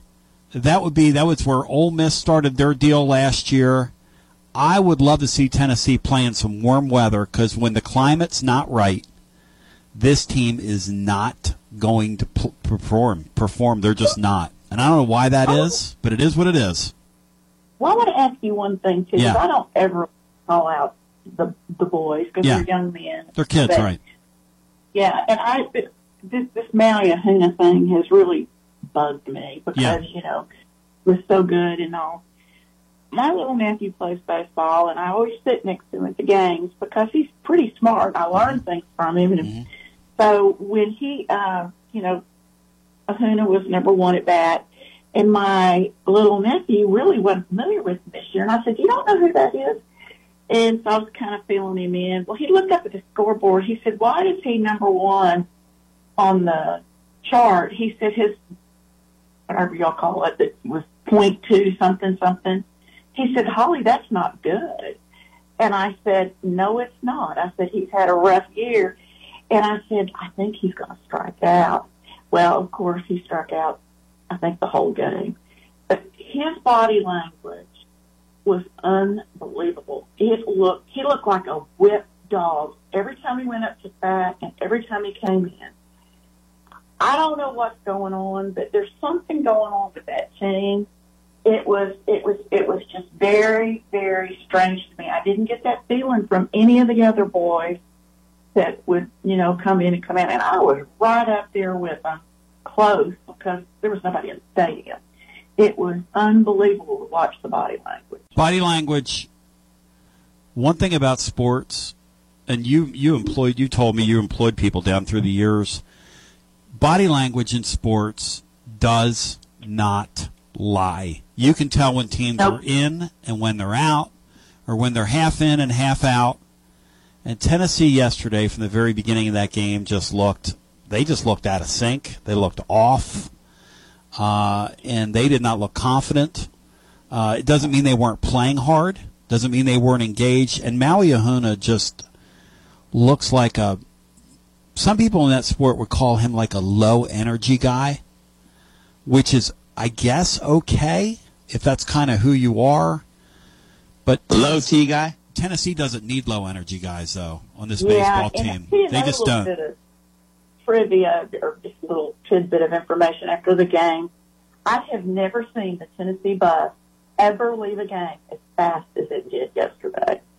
They were out of that ballpark. I hardly got out of the stadium. And again, I had my little nephew with me, so he wanted to go over and, you know, see the boys and everything. I'd want to get out of Alabama. Yeah, I, I don't blame them, Holly. Man, they were they were nice to you know the fans. Yeah, all, oh, sure. They, they were out of there so fast. And something else I noticed, and I wondered if you guys could fill me in on this. Tony didn't get on the bus with boys. He was in a black SUV, like kind of like a VIP, where you see somebody a VIP going to an airport or something. And I got to thinking, I think it was Elander got in the thing. Do you think that they took off immediately to go recruiting? Yeah, absolutely. That's exactly what they're doing.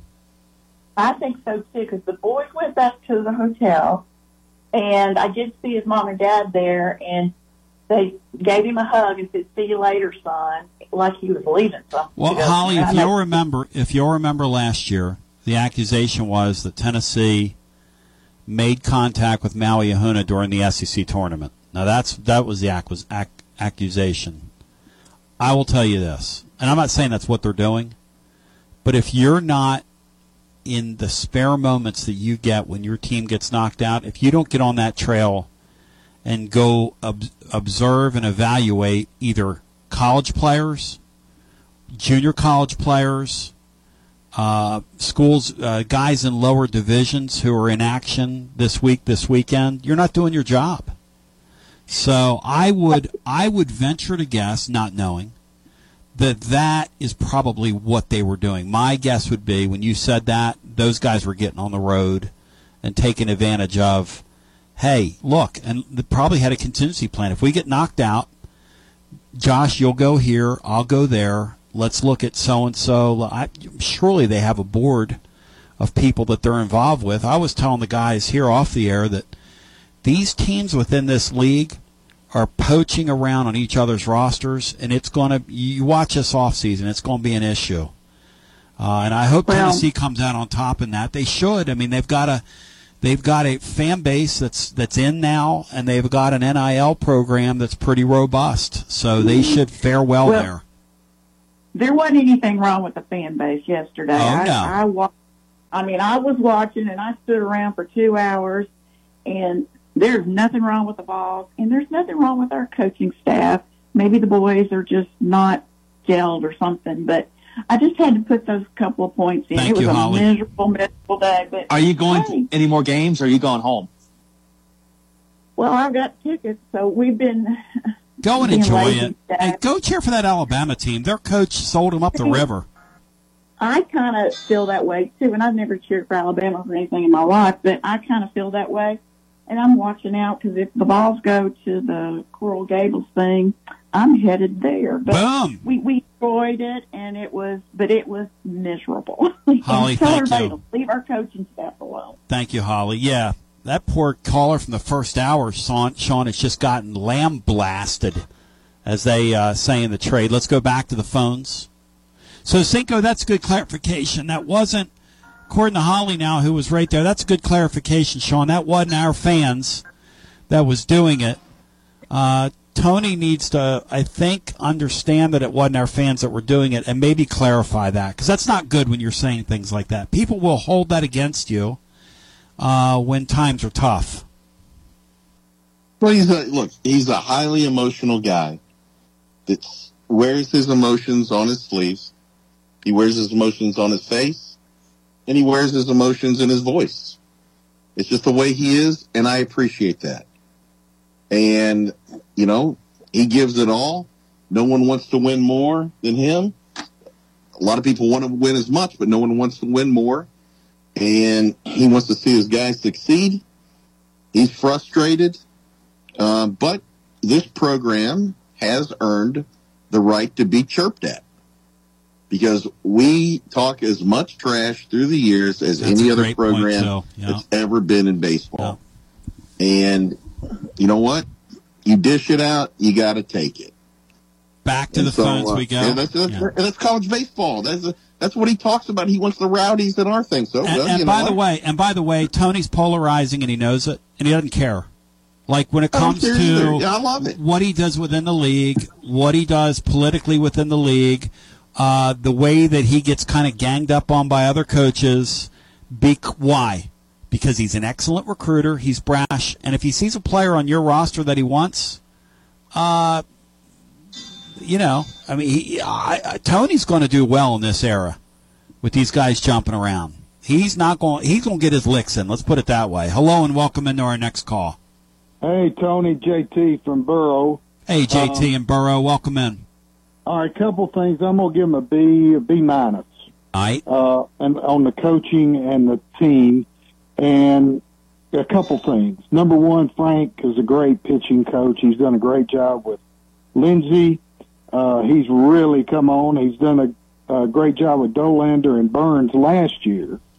And of course, Beam's a good guy too. He's done a good job with him. I think overall he's done a good job with the pitching staff. My question is, with the pitchers this year, how come Burns doesn't have a third pitch? How come Dollander doesn't have an all-speed pitch? Now, the other day against South Carolina, Dollander was the best I've seen him all year. You need an all-speed pitch. You watch these guys. You know, Beam's got about four pitches. Yep. When he's on, he's unhittable. Yep. Uh, so that's that's one thing on the pitching. Uh, you know, make them do that on the hitting.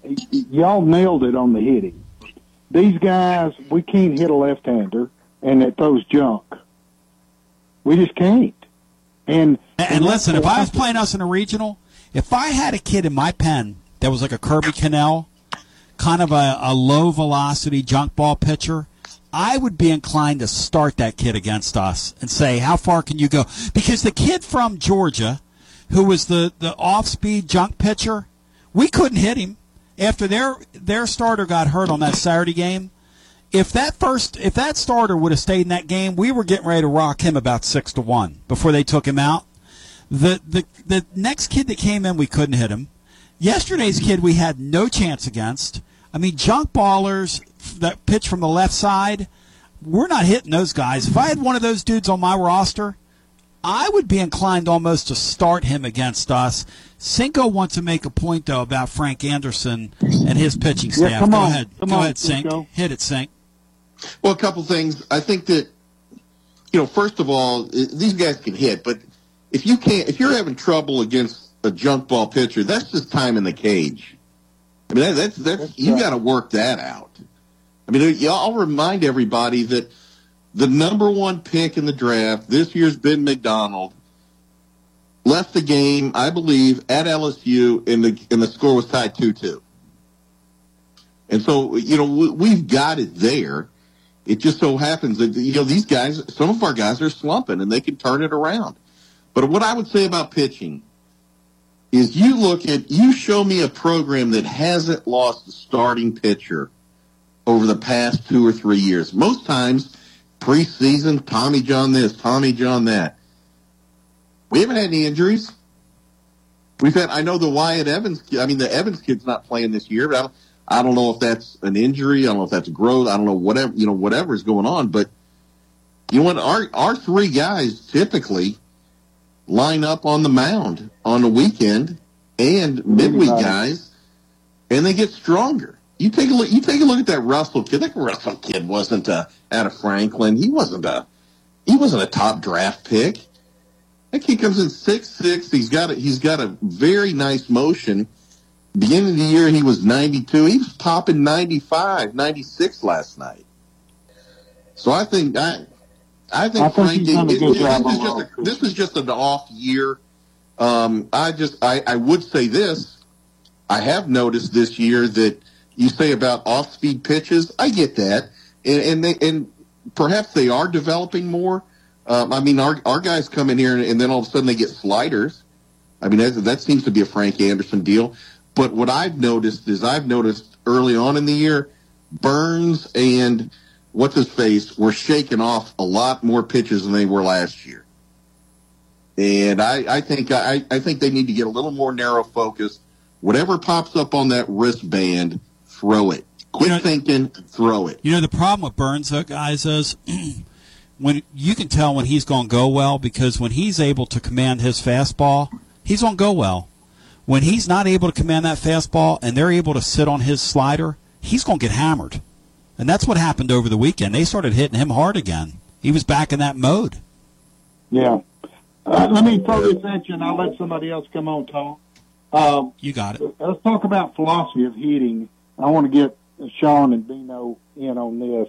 It seems like to me, and it's a different era in baseball. and We've hit a lot of home runs, and we live and die with a home run, no question. But when we get two strikes, why can't we learn to, like some of these other teams, just to, you know, uh, foul off, foul off, foul off, and then try to slap one, you know, and choke the bat up, move the ball somewhere, and still strike out so much. Why?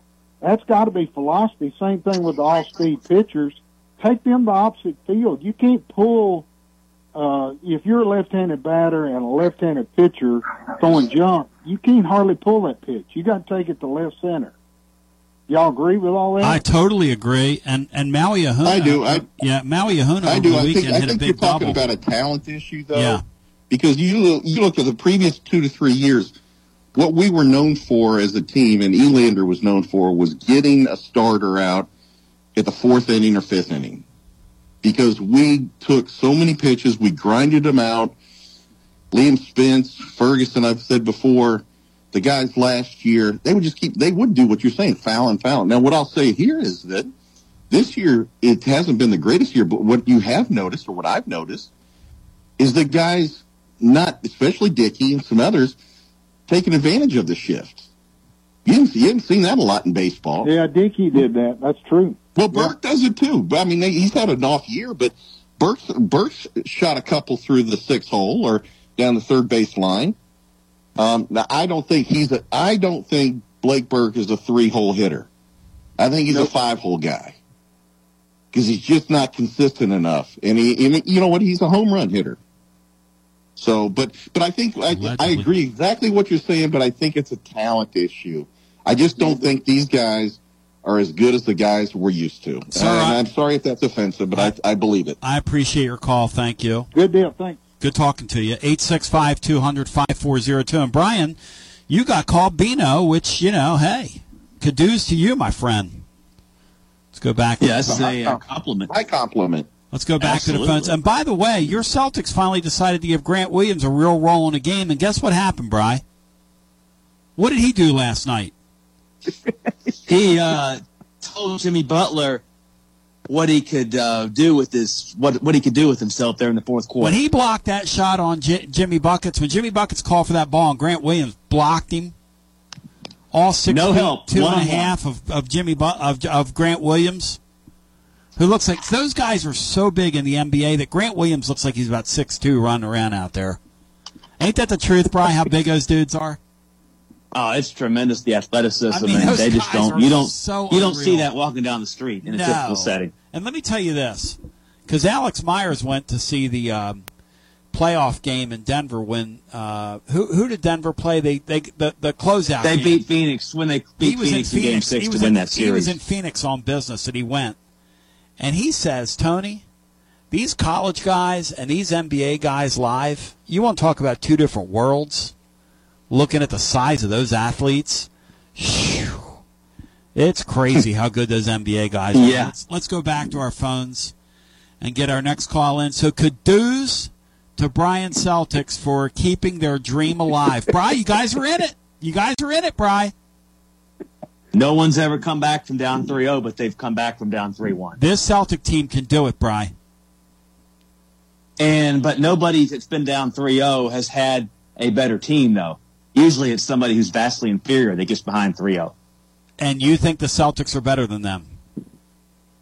I think they're more talented. Brian, yes. they were down says 3 0 and getting blown out. Brian, that's an embarrassing take. Well, Brian, they were down not the 3 only 0 one and got blown out in the third game, Brian, by 40 points. What they're more ta- talented than the Heat. Oh, my They're God. more- everybody's saying that. Marana, saying mate. that. Brian, let's go back to our phones and get our next call in. Sounds like it's W. Lynn laughing. How are my French compatriots doing? What's up, brother? Well, I, I tell you, yesterday was just just plain sad. Sitting there and Oh, my God, that, that was horrendous. And one of my buddies, Jeff, you've met him. He, he's one of my oldest, dearest friends. Jeffy uh, right at, we made that third out. He looked at Craig Jenkins and me and goes, "Well, I guess it's time to go to all you can eat at the Smokies game." Boom. Wednesday night Smokies. Boom. and we just had to laugh. I mean, what do you do? You know, you get one hit and one in a game. You know, it's just. uh But I, I give the team and the coaches a B this year. I, I'm giving them a B because we made that second half charge after starting out five and ten, and that that means a lot to me. You know, I I just had a thought that your beautiful flag on the stick is not going to appear on television anymore unless you guys get it to a regional. We were talking about that. We were talking about no more home games. I mean, that was part of the sadness. I know. because you know we were we were wanting to go to that porch. You know, one more weekend. Well, that that place in the postseason, that little bandbox, Lindsey Nelson Stadium, Sean, and we've both been blessed to be in there. If I had one wish for Tennessee fans, it would be that y- y'all were there the night I was there when Tony Vols went into the stands. We were out on that porch with you guys. And that's Yeah. one of my favorite sports memories. There's just something about that Lindsey Nelson, that little stadium during those postseason games. You can just really feel the atmosphere in there, Sean. And we're not going to get a chance to experience it this year. But you know what? We're still going to be in the tournament, which is That's the which is still an accomplishment. getting in the tournament. Which is still an accomplishment, Cinco. It's a it, you know, baseball, just like basketball. It's a tournament sport. Yeah, it's um, you know, we we've hosted the past couple of years. Okay, let's just go see. You know, if these guys have any metal about them, yep, they're going to gonna go on the road and prove it. Just, I mean, if this is a if this is a JP Prince call out, if this is a Cuonzo Martin team call out, if this is a Rick Barnes team call out, well, let's see. Show us what you got. Yep. Because based on what I saw yesterday, got- W. Lynn, that body language yesterday, my advice to them would be pack light. Well, They've yeah, got 10 days to body language think about was it. terrible. Uh, I don't know. You're right. The body language was just awful. Yep. Pack light, boys. If that's what you're going to do, you're going to mope around now like, like that. No offense. Pack light. But you know, one thing when, when all the transfer portal stuff started, and we heard we're bringing in all these guys. I, I, I kept telling people, you do not know how that's going to affect the clubhouse chemistry. And what's that? Affect what? What? What? What? Will? Transfers coming Oh, in, no doubt transfer about portal. it. No doubt about it. Because you've got guys that have been sitting on the bench waiting for their turn to get in, and all of a sudden they're still back on the bench. Now that's going to happen in every sport. No That's just a.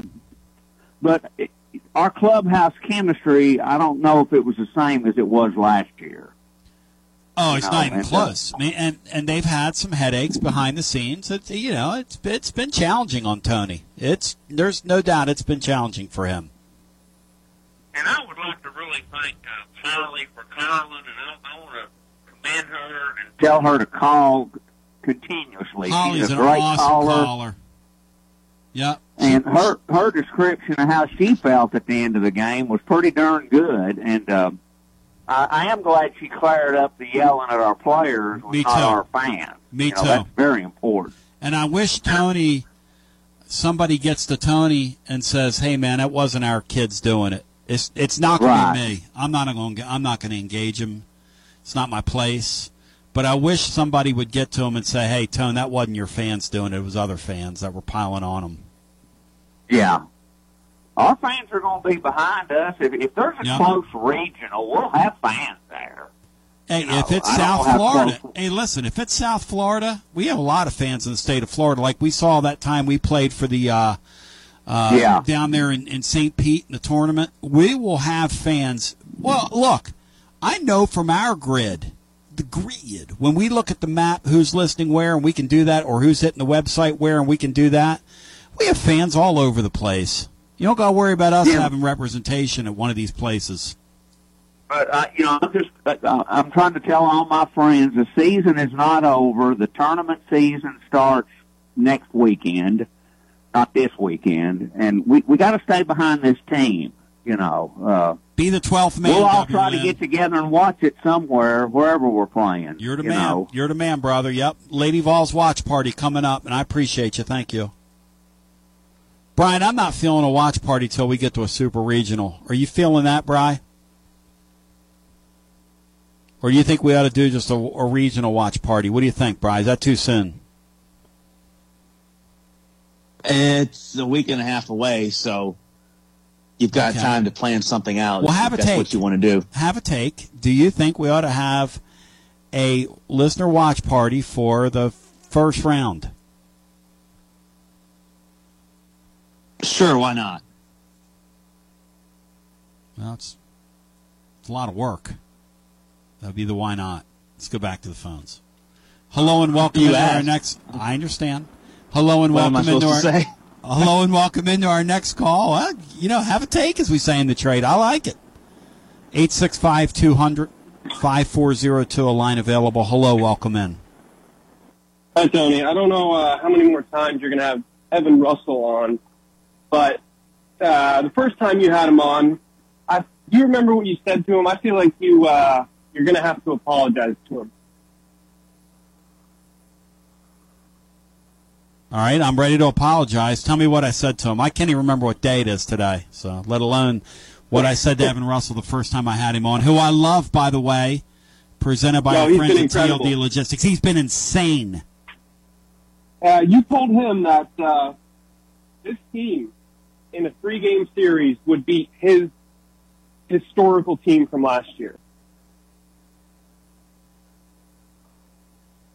They call me the king of bad takes. Actually, I call myself that. Um, that right there, if I said that, is among my greatest hits. Because that is a br- you talk about a brutal take. Now- that didn't air well. Wear you well. did. I'll say one thing. I do remember you saying is that this team would be better off in the postseason than his team. This team will be more prepared to have a good postseason than last year's team was, again or something to that extent. Again, if there's a top five, that that could be one that doesn't wear well. Although, sir, I'll say this to you. This team is going to be defined by what happens 10 days from now or two I weeks agree. from now. Period. End of sentence. Can I say one more thing before I get off? Sure. I love it, man. What letter grade you giving these guys? Oh, oh, it's hard for me to say today because I, I almost blew a gasket last night when they uh, let Cal Stark hit. Uh, it, it was, it was basically a sign of uh, let's go home. And um, Yeah, no offense He nearly to him. crushed a homer, didn't he? No offense to him, but that was let's warm the bus up. Yeah, he almost did. Didn't he Brian. It almost was hit a home run? No, it was one of the So, hard hit balls of he the had day. probably the best hit ball of the day. I know. Which goes to show you what kind of day they had. But I'm with the caller here. I, look, I think in the ninth inning you empty your bench. I wouldn't have let Ahuna hit. I'm There's sorry. been too many times this year where a pinch hitter has made. I mean, look at Griffin Merritt. Eh, I mean, even Dylan Dreiling. Look at. Dreiling and uh, Fears, Tears for Fears. They're the ones that launched the second half uh, comeback. They were, correct me if I'm wrong, both pinch hitters in the ninth inning, weren't they? Isn't that what you have a bench for, Tony Vols? Use your bench in the ninth. I mean, it isn't like your position players. Your position players have been sitting there cold, two hour rain delay, just like the guys on the bench. I agree with you. And the la- okay, well, the last thing I wanted to say was yesterday you went on a rant for 10 minutes about Georgia's schedule, and you said again today. The, I think the only thing you're forgetting is that they had originally scheduled, and again, I hate Georgia, but they had originally scheduled a, an Oklahoma team this year and next year. That's right. Who at the time was a top five team. It wasn't this um, this clown coach they have now. It was the Lincoln Riley Oklahoma. And I mean, they can't help it if Auburn, Florida, every other team they play on their schedule. That they're, they try to schedule the hardest teams. I mean, they had Oregon. two years No, ago. That their was- their non their non league schedule down through the years has been embarrassing. And if you'll look at that, that is a absolute. Now I will say that my take on the baseball team is horrendous. My take on Georgia's schedule down through the years is rock solid. I mean, they they did a home home and home with Notre Dame, and they were celebrating like that thing like it was the seventh game of the World Series. You know why? Because they don't play anybody in their non league schedule. They just don't and they've avoided it down through the years. And if you go back and look at the 70s and 80s in this league, Georgia perennially had the lightest schedule. I just would encourage you to look into that and then call me back and you let me know if you still disagree with that take because I'm giving you a take born through time and born through the present day and their schedule this year is embarrassing. It's embar- and I understand what you're saying. They bought out of it because the league. I think they should have played it anyway this year, personally. I don't know what this year has to do with next, but I guess we didn't want to do a home and home or whatever it was. And I understand that they got caught within, a, um, you know, had to had to put a hoopty in there now, but that schedule they have this year is an embarrassment to, to college football. No offense to them, and I hope we we're going to be the the toughest game for them. Is that not true? Uh, it's- very much true. It's, uh, yeah, I I mean, until they until they get to the playoffs. That's right. And I would be bored to death if I was one of their fans. But more power to them.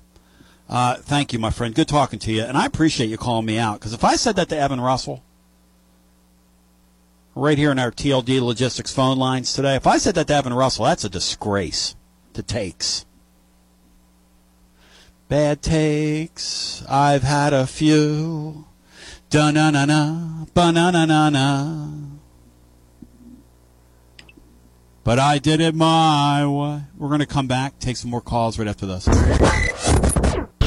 This is Big Lou Maddox, and you're listening to the best radio in southern Middle Tennessee. WKOM 101.7 FM, Columbia. Hi, I'm Robert Rogers at Parks Motor Sales Buick GMC. And I'm Michael Parks Lawrence at Parks Motor Sales Buick GMC. Together, we're Mr. Bobby Parks' grandsons, and we run his dealership, and we are glad to be part of our local community. Being family owned and operated, we invest heavily in our community. We do things like sports teams, schools, bands, you name it. We try to help everybody we can. The reason why we do this is because we all love this community. So come do business with us, your neighbors, at Parks Motor Sales in Columbia, Tennessee, right off Nashville Highway, or at parksmotorsales.com. Hello, I'm Barbara Lincoln with Hollins Pharmacy. You may have heard our previous commercials about compression hosiery that we carry at Holland's Pharmacy. Well, we've recently expanded into a full line of knee braces, back, wrist, ankle, and other support wear. We will gladly help you get just the right fit for these items and, of course, special order items to ensure the proper fit. Come see us at Holland's Pharmacy, 1608 Hatcher Lane, or call us at 931 388 4233. 388 4233. American Standard Heating and Air Conditioning is built to a higher standard so you can focus on the problems in your life that actually matter, like the drywall that somehow isn't. American Standard Heating and Air Conditioning, built to a higher standard. Call Davis Heating and Cooling at 931 388 2090 for all your home comfort needs. Davis Heating and Cooling is your local American Standard dealer and proudly serves the Maury County area. Find Davis Heating and Cooling online and on Facebook or call today 388 2090. Hi, this is Steve, the garbage man. Y'all have heard me talk in the past about Packer, our mascot dog. Well, I have some sad news about Packer. She recently crossed over the Rainbow Bridge to join our other beloved pets of the past. Packer lived out her final days on our farm in Water Valley. She had a great 14 years of life after being rescued by Don from being thrown away as a pup in someone's garbage. Rest in peace, Packer. Are you thinking about a new fence? Maybe you need a pole barn. Then you should give Sands Fence Company a call. That's 931 309 1644. Will Sands has built his business based on the principles of honesty, quality, and integrity. Sands Fence Company has been in business for over 20 years, providing the community with farm, residential, and commercial fencing, as well as pole barns and buildings. Call today for a free estimate. Sands Fence Company, 931 309 1644. 931 309 1644. For 40 years, the Jewelers Bench has worked hard for their customers and provided the highest quality jewelry at the best price. They keep going back. Recent renovations have allowed them to expand their inventory. More high quality jewelry, custom vintage and estate pieces, and professional jewelry and watch repairs. They also buy gold. The Jewelers Bench, still here, still great service. 808 Trotwood Avenue, Columbia. Hello, my name is Connor Mims. My wife Bradley and I live in Columbia, Tennessee, in Riverside. I am a deck and porch builder, and my wife is a second grade teacher at Riverside Elementary. My specialty is designing and building elegant and comfortable porches and decks. Let me work with you to design and build the porch or deck of your dreams. Give us a call today from our website, memsmodernlandscape.com. That's memsmodernlandscape.com, and check out what we have to offer. Thanks. This is Laurie Cole, Executive Director with Pay Grace Forward. We are a community solution to predatory lending. We help people in Maury County who are trapped in payday and title loan debt. We do this through financial mentoring followed by low interest grace loans.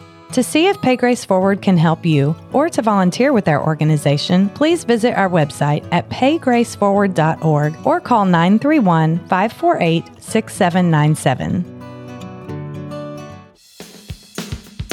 Have you heard the news? The Big Yellow School Bus with your host, Jack Cobb with Maury County Public Schools, has a new day and time. Hop on the Big Yellow School Bus Saturdays at 10 a.m. right here on WKOM 101.7 FM to hear all about what's happening in and around Maury County Public Schools. The Big Yellow School Bus with Jack Cobb and Friends on Front Porch Radio, Saturdays at 10 a.m. on WKOM 101.7 FM.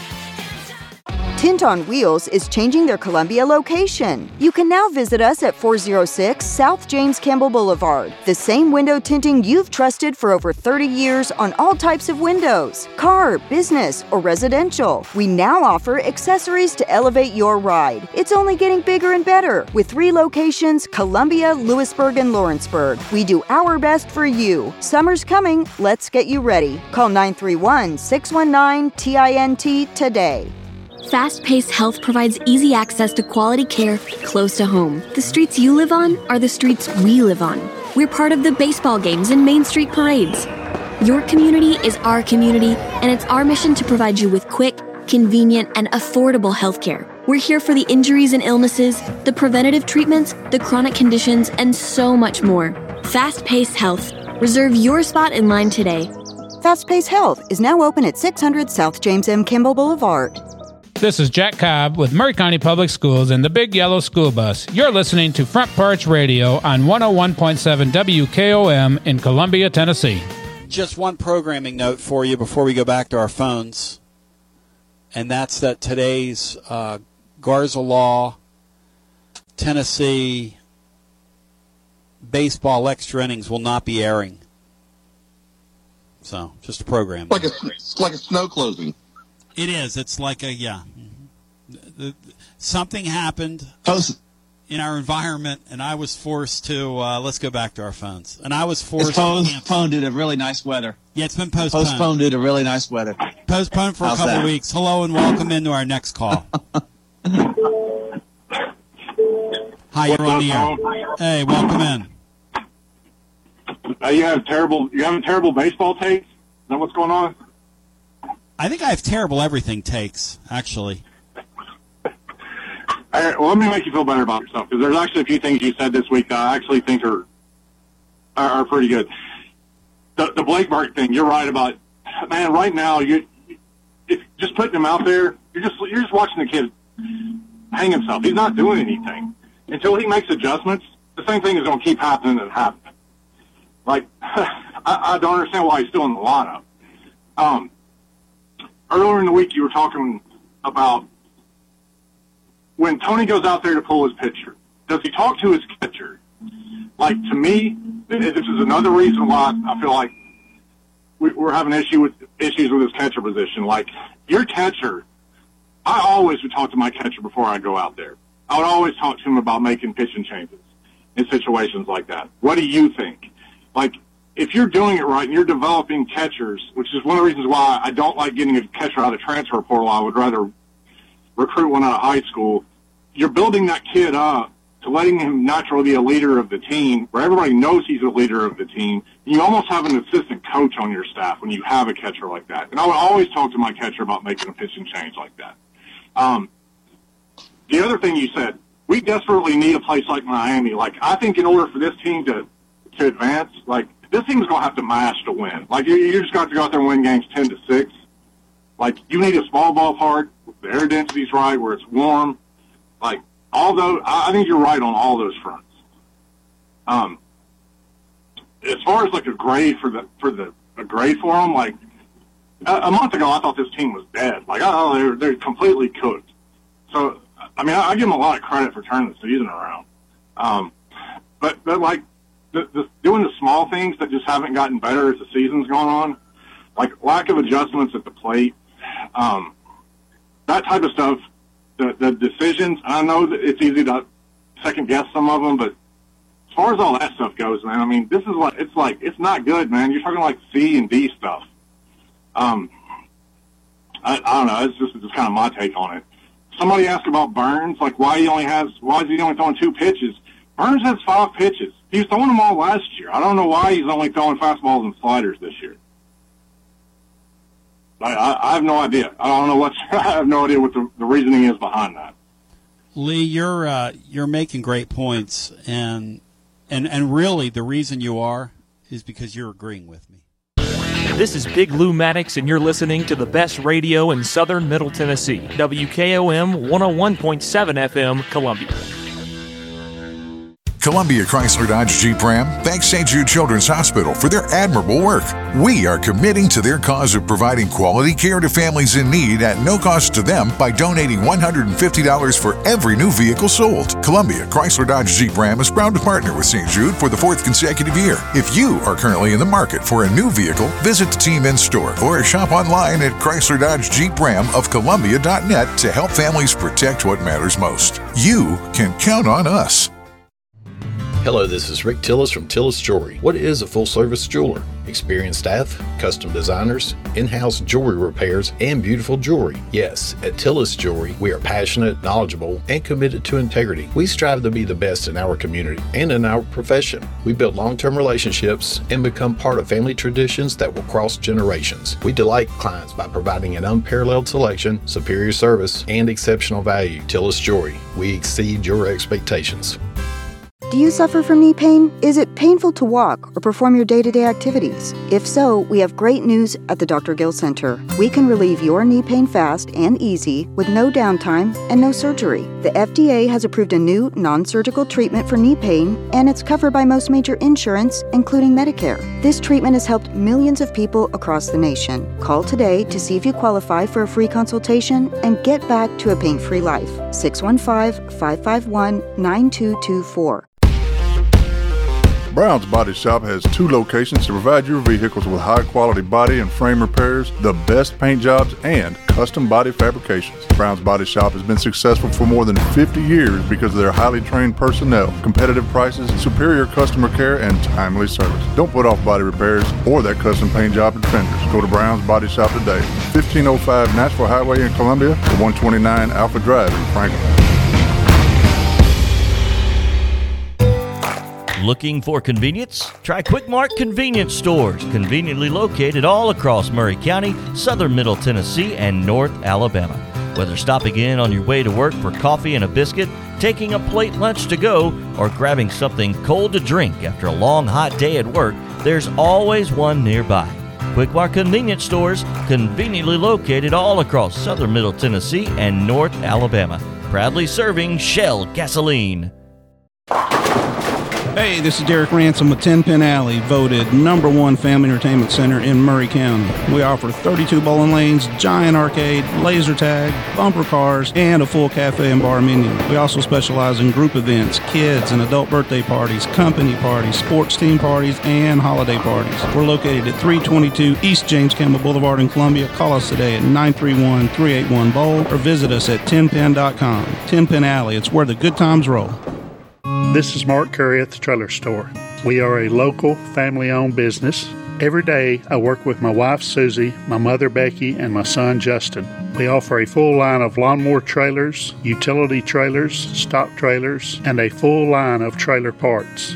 We also offer service. Come see us at 1021 New Lewisburg Highway. Call us at 931 381 2795. That's 931 381 2795. Hey, this is Trip Stoltz, owner and manager of Columbia Ace Hardware. Spring is here and we are ready. We carry a full line of Stihl, Echo, and Shindaiwa yard equipment. We also have a great selection of grass seed, fertilizer, and garden supplies. With the most knowledgeable sales staff in southern Middle Tennessee, come check us out at 112 East James Campbell Boulevard, Columbia, Tennessee. Ace is the place with the helpful hardware, Coach, baseball is back, and WKRM 103.7 is excited to bring you coverage and sponsorship options for this 2023 season. That's right, Taff. And this year, our advertising partners had the option to sponsor our live Little League coverage, Atlanta Braves coverage, or a combo package that carry both of them. This area loves baseball, and what a great way to support the community by helping us bring coverage of our Little League, but also taking a moment to promote local businesses. People are crazy about the Atlanta Braves. Whoa, whoa, whoa, whoa, whoa, whoa, whoa, whoa. There's something special and timeless about baseball radio broadcast. There sure is. So visit Front Porch Radio TN and click on the blue Advertise with Us button for more information about how your company can sponsor baseball of all kinds this season with WKRM. Each week on History's Hook, we'll be bringing you interesting and informative stories from the past in an effort to connect the history in our own backyard to the big events that compose national and world history. I'm your host, Tom Price. This is not your high school history class. We're going to make history fun and compelling. We're going to get you hooked. History's Hook with your host, Tom Price, Saturdays at 9 a.m. and 6 p.m., right here on WKOM 101.7 FM Front Porch Radio. Join us for a journey through time. I am Jack Blackstone. And I'm Emery Blackstone. Together, we are Greenway Tech Repair. Tired of slow computers, cracked phone screens, and fancy home electronics you don't know how to use? We can help. We provide local on site services as well as remote troubleshooting for any job, no matter how large or small, from computers and laptops to mobile devices and home electronics. We Blackstone brothers are eager to serve our community. Find us on Facebook at Greenway Tech Repair or by phone at 931 388 2691. That's on Facebook at Greenway Tech Repair or by phone at 931 388 2691. Want to experience Spring Hill in one day under one roof? Now is your chance. Spring Hill's most popular annual community event, Experience Spring Hill the Event, presented by Liberty Federal Credit Union, is back and jam packed with fun at Summit High School on Saturday, June 24th from 10 a.m. until 2 p.m. You can learn more about this exciting event at experiencespringhill.com. We hope to see you there.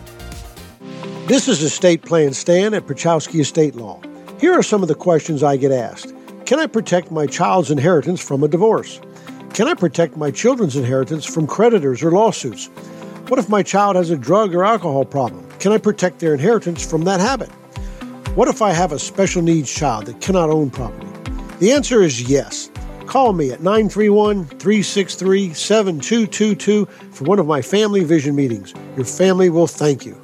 This is Jim Ross, and you are listening to Front Porch Radio, WKOM 101.7, located in Columbia, Tennessee.